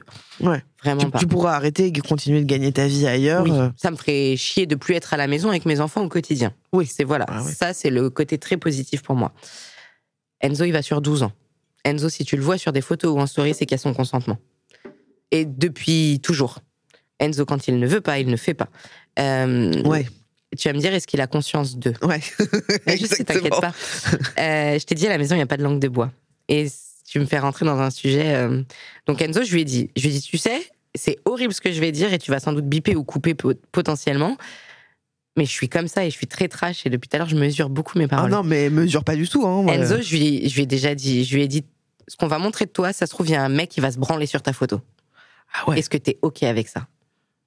Bah, il va dire non. Ben, il va Enzo, dire oui? Ben non, il va pas dire oui, il va pas dire non, il va dire, est-ce que moi je vais le voir se branler? Ah ouais?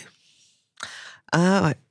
Enzo, Après, il va me dire, rentre en dans un fait, autre sujet là. Mais et, tu sais, là où. Parce que je voulais pas exposer Robin, Ouais. parce que lui, il est petit. Ouais. Il a pas. Et encore, je l'ai exposé petit, mais plus maintenant. Mm. Parce que maintenant, quand il le dit, des fois en story, tu l'entends, je veux pas être filmé. Ok, je coupe. Donc là, je dis face caméra, je dis, bon, bah, je vous ai montré, il veut plus, on arrête. Enfin, Ouais. voilà.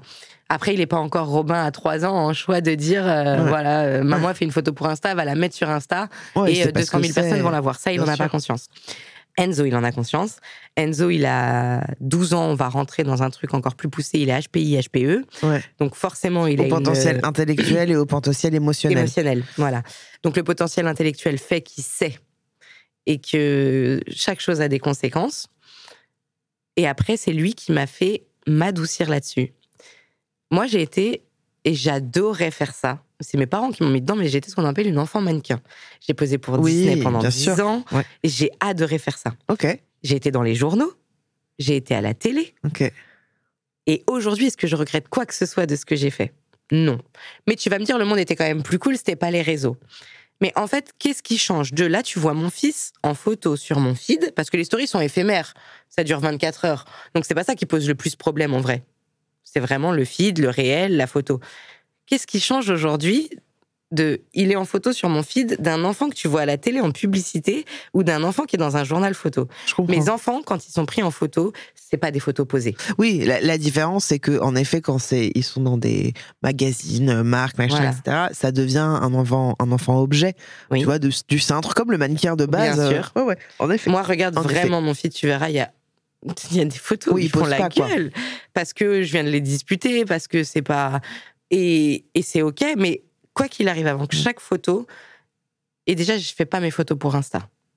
Mm. Les photos que j'ai, c'est des sur Insta, c'est des photos de ma bibliothèque. Je parle pas de celles où je suis toute seule, parce que là, oui, c'est des photos que je fais pour Insta. Mais celles de mes enfants, c'était partage de ma galerie photo avec ma communauté. Ouais. Mais Enzo, je lui demande toujours. Ouais, je comprends. Toujours, toujours. Et Mm. je lui dis, cette photo-là, potentiellement, va créer que, tu vois, on a été au Canada, l'hyper émotionnel fait que, euh, genre, le pantalon de ski pour Enzo, c'est pas possible, mais un leggings thermique, on a trouvé le compromis. Il est en photo sur, sur toutes les photos, il est en leggings. Et je lui ai dit, Enzo, quand je vais poster ça, il y a des gens qui vont dire, non mais attends, un ado en leggings, ça c'est... Il m'a dit, mais maman, euh, si moi j'ai envie de mettre un leggings, qui c'est qui a quelque chose à dire? Personne. Bah, je suis d'accord avec lui, mais du coup, ça lui donne une possibilité, ça donne une possibilité aux gens de De venir. critiquer. tu vois, euh, il y a aussi ce truc, mais bon, on pourrait faire un épisode à part entière là-dessus Ouais. parce que ça, c'est super intéressant. c'est- un vrai sujet, mais c'est c'est euh, c'est laisser l'autre, donc et puis des gens qui ne conna- de vous connaissent pas du tout en Ouais. plus, vous dire c'est bien ou c'est pas bien, tu Mm. vois. Et que du coup, bah, c'est toi plus que les enfants parce qu'ils ont pas de téléphone et tout ça. Enfin, j'imagine, j'en sais rien. Si Enzo a un téléphone, mais pas de un sociaux. téléphone, mais c'est toi qui euh, qui te prends ça, tu vois. C'est fous, moi. ouais, je non, mais je comprends que je comprends que, que tu puisses t'en foutre et tout, mais Je te dis, j'ai plus de difficultés aujourd'hui à poster des photos de Robin parce que cette notion de consentement Et m'apporte est-ce à que, réfléchir. euh, en étant hyper honnête, Vas-y, vas-y. tu le fais aussi parce que ça marche bien? Non. Parce que moi, je- moi, je l'ai, tu vois, je l'ai jamais fait. Mais j'ai vu quand j'étais enceinte. Alors moi, ça a cartonné. hein. Enfin, vraiment, quand j'étais enceinte, je faisais 400 000 likes. Je faisais waouh, attends, Ouais. vraiment, juste, j'ai un gros bisou. vraiment, euh, voilà. Et, et par contre, le jour où j'ai décidé que je ne montrerais pas mon fils, euh, en fait, j'ai perdu des gens aussi. hein. Oui, j'ai perdu sûr. beaucoup de gens, tu vois. Mais comme moi, quand j'ai commencé à montrer mes enfants, j'ai perdu des gens aussi. Ouais. Tu vois, c'est deux poids, Ouais. deux mesures, mais au final, peu importe ce que tu fais. Mm. Mais non, vraiment. euh, Ouais, ouais, non, mais j'entends, mais en fait, pour moi, c'est tellement pas la place, quoi. C'est tellement pas la comprends. place, tu vois. Mais, mais je comprends ce que tu dis. Et après, de l'autre côté, j'ai envie de te dire, c'est con. On va revenir euh, à la notion de maman solo. Je suis maman solo, mes enfants sont pris pour des campagnes, l'argent va à la caisse des dépôts et consignations, ils sont contents de le faire. Ah, ils sont Chaque- mannequins, j'avais Oui. pas compris. Voilà. D'accord. Ils sont contents de le faire quand, par exemple, VTech me demande Robin. Ouais. Euh, Robin n'est pas forcé. Mm. Je le préviens, en plus, j'ai ma vidéaste qui vient à la maison. Je dis à Robin, il y a Morgane qui va venir à la maison pour te filmer en train de jouer, Mm. parce que c'est du travail. Je, il a la notion. Est-ce Oui, que mais- tu es d'accord ou pas Ouais, d'accord Mais S'il a pas envie de tourner, on tourne Ouais. pas. hein. Oui, mais parce que c'est ce que j'allais dire, c'est que il est pas censé travailler à 3 ans. Mais il est rémunéré pour. C'est comme moi quand j'étais petite, je faisais des Eh photos oui, de je suis magazines. d'accord. Mais pour moi, tu vois, ça, ça revient, euh, Ouais, ça revient euh, questionner tout Oui, ce truc du, bien sûr. du, du, du- de l'enfant mannequin, tu vois. euh. Mais moi, j'ai été tellement heureuse de faire ça. Ah ouais, ouais, ouais. Vraiment. Et puis, en vrai, euh, je me suis acheté ma voiture, j'ai payé mon permis. Ouais. Enfin, ça m'a permis de faire plein de choses que mes parents n'auraient pas pu faire pour moi. Et vraiment, j'en ai des souvenirs où. Mais j'étais tellement heureuse quand je prenais l'Eurostar avec ma mère pour aller faire des shootings à Londres, quoi. T'as fait ça jusqu'à quel âge? Jusqu'à mes 16 ans. Ouais. Donc tu vois, j'avais le consentement de continuer à le faire. Ouais. Après, c'est parce que je suis partie au JO dans la natation que j'ai arrêté, je pouvais pas consigner les deux. Ouais, mais tu vois, tu, quand, quand tu parles de Enzo, euh, mais bon, vraiment, on pourrait en parler des heures, et puis c'est pas grave si on n'est pas du même avis, hein, mais que euh, Enzo, il, il- il est OK pour poster des photos, enfin, il est OK pour qu'on qu'on le voit et tout. Mais en effet, moi, j'ai ce point de vue, et je dis pas qu'il est juste, Mhm. mais que un enfant de 12 ans, il n'a pas le recul nécessaire. Il se rend pas compte. Quand tu, dis- quand tu dis, bah oui, mais moi je m'en fous de savoir euh, s'il y a un mec qui s'est branlé sur ma photo, euh, je le vois pas. C'est parce qu'en fait, je pense qu'il est peut-être pas conscient de ce que ça veut dire se masturber. Bon, peut-être qu'il le fait déjà un petit peu. de- voilà. Mais, euh, mais Attends que ton fils ait 12 ans, on s'appelle. ouais, on s'en reparle, c'est clair. Oh non, il va avoir 12 ans. Ouais, qui reste un bébé, qui, qui Ouais. continue d'appeler un avion un vagnon. Ah. Euh, mais euh, non, mais c'est juste que c'est pour moi, euh, c'est laisser une porte ouverte, un accès à, tu vois. Et que j'ai envie, moi, je dis pas que c'est bien parce que, mais de protéger de ça, tu vois, de protéger juste nos une enfants. vraie question pour euh, te rentrer dedans. Du coup, ton fils n'est pas encore scolarisé? Non, en septembre, je pense. Ouais. Du coup, dans le papier de l'inscription, tu vas signer n'autorise pas à ce que mon enfant soit pris en photo dans le cadre de l'école? Bah là, déjà, c'est le cas. Ah Chez ouais? la. Donc sur les, les, les- parce que nous typiquement tu vois on a un site internet où on peut consulter les activités qu'ont Ouais. faites notre enfant. Oui, mais c'est là où je mets une grande limite. C'est que même si je dis oui, Oui. parce qu'a priori on dira oui, tu vois, parce que connaissant mon mec, on dira oui, c'est que c'est une petite personne, enfin une petite, euh, un petit groupe qui peut regarder ça, qui peut avoir accès à ça. Et du coup Internet. tu penses que dans ce groupe-là, Bien sûr, évidemment. Mais donc que tu aies 10 ou 100 000 personnes, ça change quoi? En fait, elle est là pour moi la nuance, c'est qu'il y a des choses que tu ne peux pas contrôler. De, bah, t'es dans la rue avec ton enfant, bah, c'est pas impossible qu'il y ait un mec qui va se les bras dans un Mhm. derrière un buisson. Tu peux pas Bien tout sûr. contrôler parce que tu ne vois pas. Mais justement parce qu'on peut pas tout contrôler, qu'à un moment, je me dis quand on a une certaine visibilité, c'est aussi de notre devoir de. Mais tu vois, j'en parlais avec Cédric de Papatriarcat, je sais pas si tu vois Oui. qui c'est. euh, Oui, oui, qui lui sûr. a décidé de- d'ex- d'exposer son enfant. Je suis pas d'accord. Pourtant, je l'apprécie beaucoup. Oui, Et tu vois, pas. voilà, et je regarde des gens qui exposent leurs enfants et je continue d'aimer leur contenu. Mais je me dis, c'est de notre devoir de les protéger, De les parce, protéger. parce que tout ça existe. On le sait et qu'on peut pas les protéger toute notre vie. Et quand ils, ils vivront bien ce qu'ils vivront, je me dis, c'est de notre devoir de, de faire attention. Et je te parle même pas des gens qui font de la télé-réalité où les petits se filment mais ils ont déjà un compte Instagram à leur nom. Là, on Non, est non, encore mais- dans, dans un autre truc, tu vois. Mais que pour moi, à mon sens, on n'est plus dans de l'enfant, de l'enfant sujet, tu vois. On, on- ça vient de l'enfant objet, tu vois. Je sais que t'es pas oui. d'accord avec non, ça. je suis pas. Je suis. En fait, c'est même pas que je suis pas d'accord parce que je comprends. Et il y a une partie de ce que tu dis que je respecte à 100%. Mais enfin, Et puis, et puis tu sais, c'est une forme de voyeurisme. En fait, je vais te dire un autre truc, c'est que mon mec, on déplace le truc, hein, tu vois, là on parle d'un adulte. Mon mec, ça fait 8 ans que je suis sur les réseaux, ça fait 7 ans que je suis avec lui. On l'a déjà entendu plein de fois. mais on l'a pas vu. Il se fait appeler Yves alors que c'est pas son prénom. Euh, on est même venu ici on a raconté la tromperie qu'on a vécue euh, il y a des années. Donc on s'est dévoilé sur plein de trucs, mais il ne s'est jamais montré, tu vois. Mhm. Et que tout le temps, dès que je fais des lives, dès que je fais des FAQ, on peut le voir. On pourrait voir euh, à quoi. Parce que c'est. Et c'est humain, Oui. c'est tellement humain. Je veux voir à quoi il ressemble. Ah, il est comme ça. Ah, il est moche. Oui. Ah, il est beau. Ah, machin. Ah, bah, je l'aurais pas. Il se serait pas habillé comme ça. Et qu'en fait, j'ai pas envie de donner ça aux gens. Parce que. Ça changerait quoi? Tu vois ce que je veux dire? Genre, Et de l'autre côté, ça change quoi qu'il le voit deux Et ça changerait quoi qu'il le voit Mon fils ou mon mec Ton mec. Parce que du coup, ton fils, Bah j'ai bien mec, compris il que veut- tu vas il veut- prendre un flingue et me tirer une balle si je te dis on voit ton fils sur les réseaux. Non, je suis- et, et tu sais que parfois j'en ai l'envie parce que j'ai envie de dire mais regardez comme il est beau, putain, regardez Bah comme il est beau gosse. Donc je comprends évidemment l'envie de poster des, photos, Euh, mais mon mec maintenant il est ok. Tu vois, il serait ok complètement de se montrer, euh, mais parce que je crois que vu qu'on s'est habitué à ça, tu vois, euh, voilà. Et puis au-delà de ça, parce que je trouve que c'est aussi une, une petite intimité, un truc. Et Oui, pourtant j'en dévoile des choses, hein, Oui. tu vois. vraiment, je suis très euh, spontanée sur plein de choses, Oui. Euh, mais euh, je sais pas, je trouve que c'est c'est Bah, je, tu vois, moi, j'ai pas l'expérience tu vois. du. J'ai pris beaucoup de poids avec la PMA. J'ai pris euh, 12 kilos avant de tomber enceinte de Robin et 30 pendant la grossesse. Donc plus 42 au compteur. J'essaye de reperdre et euh, j'ai encore euh, 12 kilos à perdre. On s'en fout. C'est dur, mais c'est OK en vrai. Je sais pourquoi.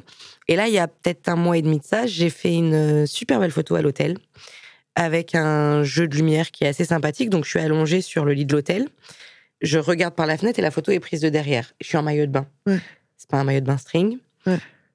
Et en postant cette photo-là, ça m'a plus. J'avais en- vraiment envie de la poster parce que mon compte Insta, c'est, enfin, c'est, tout et n'importe quoi. Il y a, quand on dit qu'il faut avoir une niche, un sens, je- Ouais. vraiment pas. Je poste bah ce que j'ai envie non, quand j'ai envie. Ouais, ouais. Je suis pas là pour parler que parents, je suis pas là pour parler que. Voilà, je poste tout. Ce que j'ai envie en tout cas. Quand j'ai posté cette photo-là, je me suis dit, ah, là, c'est un peu pervers, voyeuriste quand même, là. Là, tu vois. C'est euh, parce que tu y as vu ça, toi. Oui.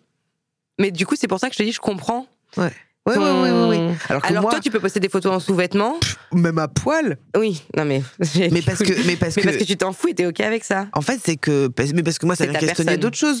Oui, parce que ça me concerne moi Ouais. déjà, tu vois, et qu'en fait, c'est pas, euh, ça, ça me coûte parfois émotionnellement de poser nu. Mais je le fais, là, j'ai pas fait depuis un petit moment, mais je l'ai fait plein de fois. J'ai été mannequin grande taille. Enfin, Oui, tu vois, oui, du oui, coup, l'objectif, c'est quelque chose qui est facile pour moi, tu vois, et que de venir poser nu, en fait, déjà, ça vient me challenger. Oui. Et puis de ça, je me dis si ça peut aider des gens, Moi, pas à poser nu, hein, mais à se dépasser dans quelque chose, Mhm. c'est cool. Et que encore une fois, ça me concerne moi. Si en effet demain, euh, avec mon fils, euh, pas demain parce que Oui. vraiment il est petit, mais que dans allez dans 15 ans, je suis encore sur les réseaux sociaux et que lui décide d'aller sur les réseaux sociaux, bah viens on en rediscute, tu vois. Ouais. Mais mais je trouve voilà que les enfants n'ont pas leur place sur les réseaux sociaux. Je trouve que c'est je, trou- je trouve que c'est En tout cas, chez moi, ils ont une place qui est contrôlée. Ouais. Enzo n'a pas de réseaux sociaux. Ouais. Aucun. Si, il a Snapchat, mais pour discuter avec moi euh, en fonction de où il est, quand il est. Ouais. Si Enzo veut pas faire de photos, il fait pas de photos. Mm. S'il veut pas que je poste une photo, je ne poste pas la photo. Robin, je te dis, ouais, je. Je sais pas. Mm. Je, je peux pas te dire que t'as tort. Aujourd'hui, vr- vraiment, tu vois. ah ça y est j'ai gagné. Non, c'est- ah non, t'as pas gagné parce que c'est un échange. Euh, non, je rigole bien sûr. non, mais euh, après, j'ai partagé. Parce que Robin, ça a été. Autant la grossesse a été compliquée, Ouais. mais l'après, Robin, c'est un bébé qui est né, il faisait 2,4 kg. Ouais. Il est censé prendre 1 kg le premier mois. Il les a pas du tout pris. Ouais. À 4 mois de grossesse, il a perdu. À 4 mois de vie, il a perdu 2 kilos. Mm. Je me suis battue avec mon allaitement. Mm. Et en fait, d'avoir pu partager ça avec les gens, si tu. Enfin. Je sais qu'il y a des gens mal intentionnés là-dedans, mais j'ai fait du bien à beaucoup de monde. Ah mais j'en doute pas, mais alors pas une seule seconde. Hein. C'est, c'est, en fait, je pense que c'est là pour moi tout, tout, enfin la, la nuance, c'est que partager son vécu à soi, son expérience, sa douleur, sa vulnérabilité, ses chocs. Tu parles de toi. Et ça peut parfois, tu peux aussi parler de l'autre un petit peu. Ouais, bah alors je vais, je suis désolée, je te coupe la parole, mais moi, dans ce cas, pendant deux ans, ça veut dire que je n'étais plus sur les réseaux. Pourquoi moi, je suis une maman portage, une maman cododo, une maman allaitement. J'ai passé deux ans où si j'ai dû ne pas avoir Robin dans les bras, ça a peut-être été dix jours au total sur Ouais. deux ans. Ouais, ouais. Vraiment. Moi, j'avais un bébé glu. Hein, euh. Oui, mais ce que je veux dire, c'est que tu peux parler de toi. Tu vois, tu peux être dans un truc où pendant deux ans, euh, si tu parles des deux premières Ouais. années, ça peut être parler de toi, tu vois. euh, et, et je sais que c'est un effort, parce que j'en ai déjà parlé avec des potes. Hein, Louis Chabat, c'est- je sais pas si tu vois oui, qui c'est, euh, une très bonne copine, tu vois, qui, qui monte son fils, on en a déjà parlé. Je lui dis, mais meuf, mais enfin. euh, Et, et, euh, en fait, je sais qu'à un moment, elle, elle en a eu marre de faire attention tu Oui, vois, c'est aux ça. photos. Bah mais moi, je suis pas d'accord, en fait. Tu fais attention. Mais vas-y, c'est chacun son point de vue Oui, là-dessus. mais chacun euh, voit midi à sa porte. Mais par contre, je vraiment, le jour où Enzo me dit il veut plus, Robin Ouais. me dit il me veut plus, je, Ouais. Je suis pas de celle, comme je te dis, qui crée son contenu pour Instagram. ouais, ouais, Je j'ai pas cette, euh, j'ai Ouais. pas été happée ouais, ouais. par ça. Bon, allez, c'est la fin de cet épisode Yes. parce que sinon, vraiment, ça peut durer 5 heures et ça pourrait être très sympa. On mais déjà une heure et demie. voilà. Euh, merci beaucoup, Mélanie, pour Merci, cet échange. Juliette. C'était vraiment super. Euh, J'étais très contente de te recevoir et, et de, et de parler de tout ça de manière très euh, simple, vulnérable comme ça. Et je pense que ça pourrait faire du bien à, à pas mal de femmes qui se passent peut-être par là. Tu vois, Oui. de décider de faire un enfant seul, euh, de.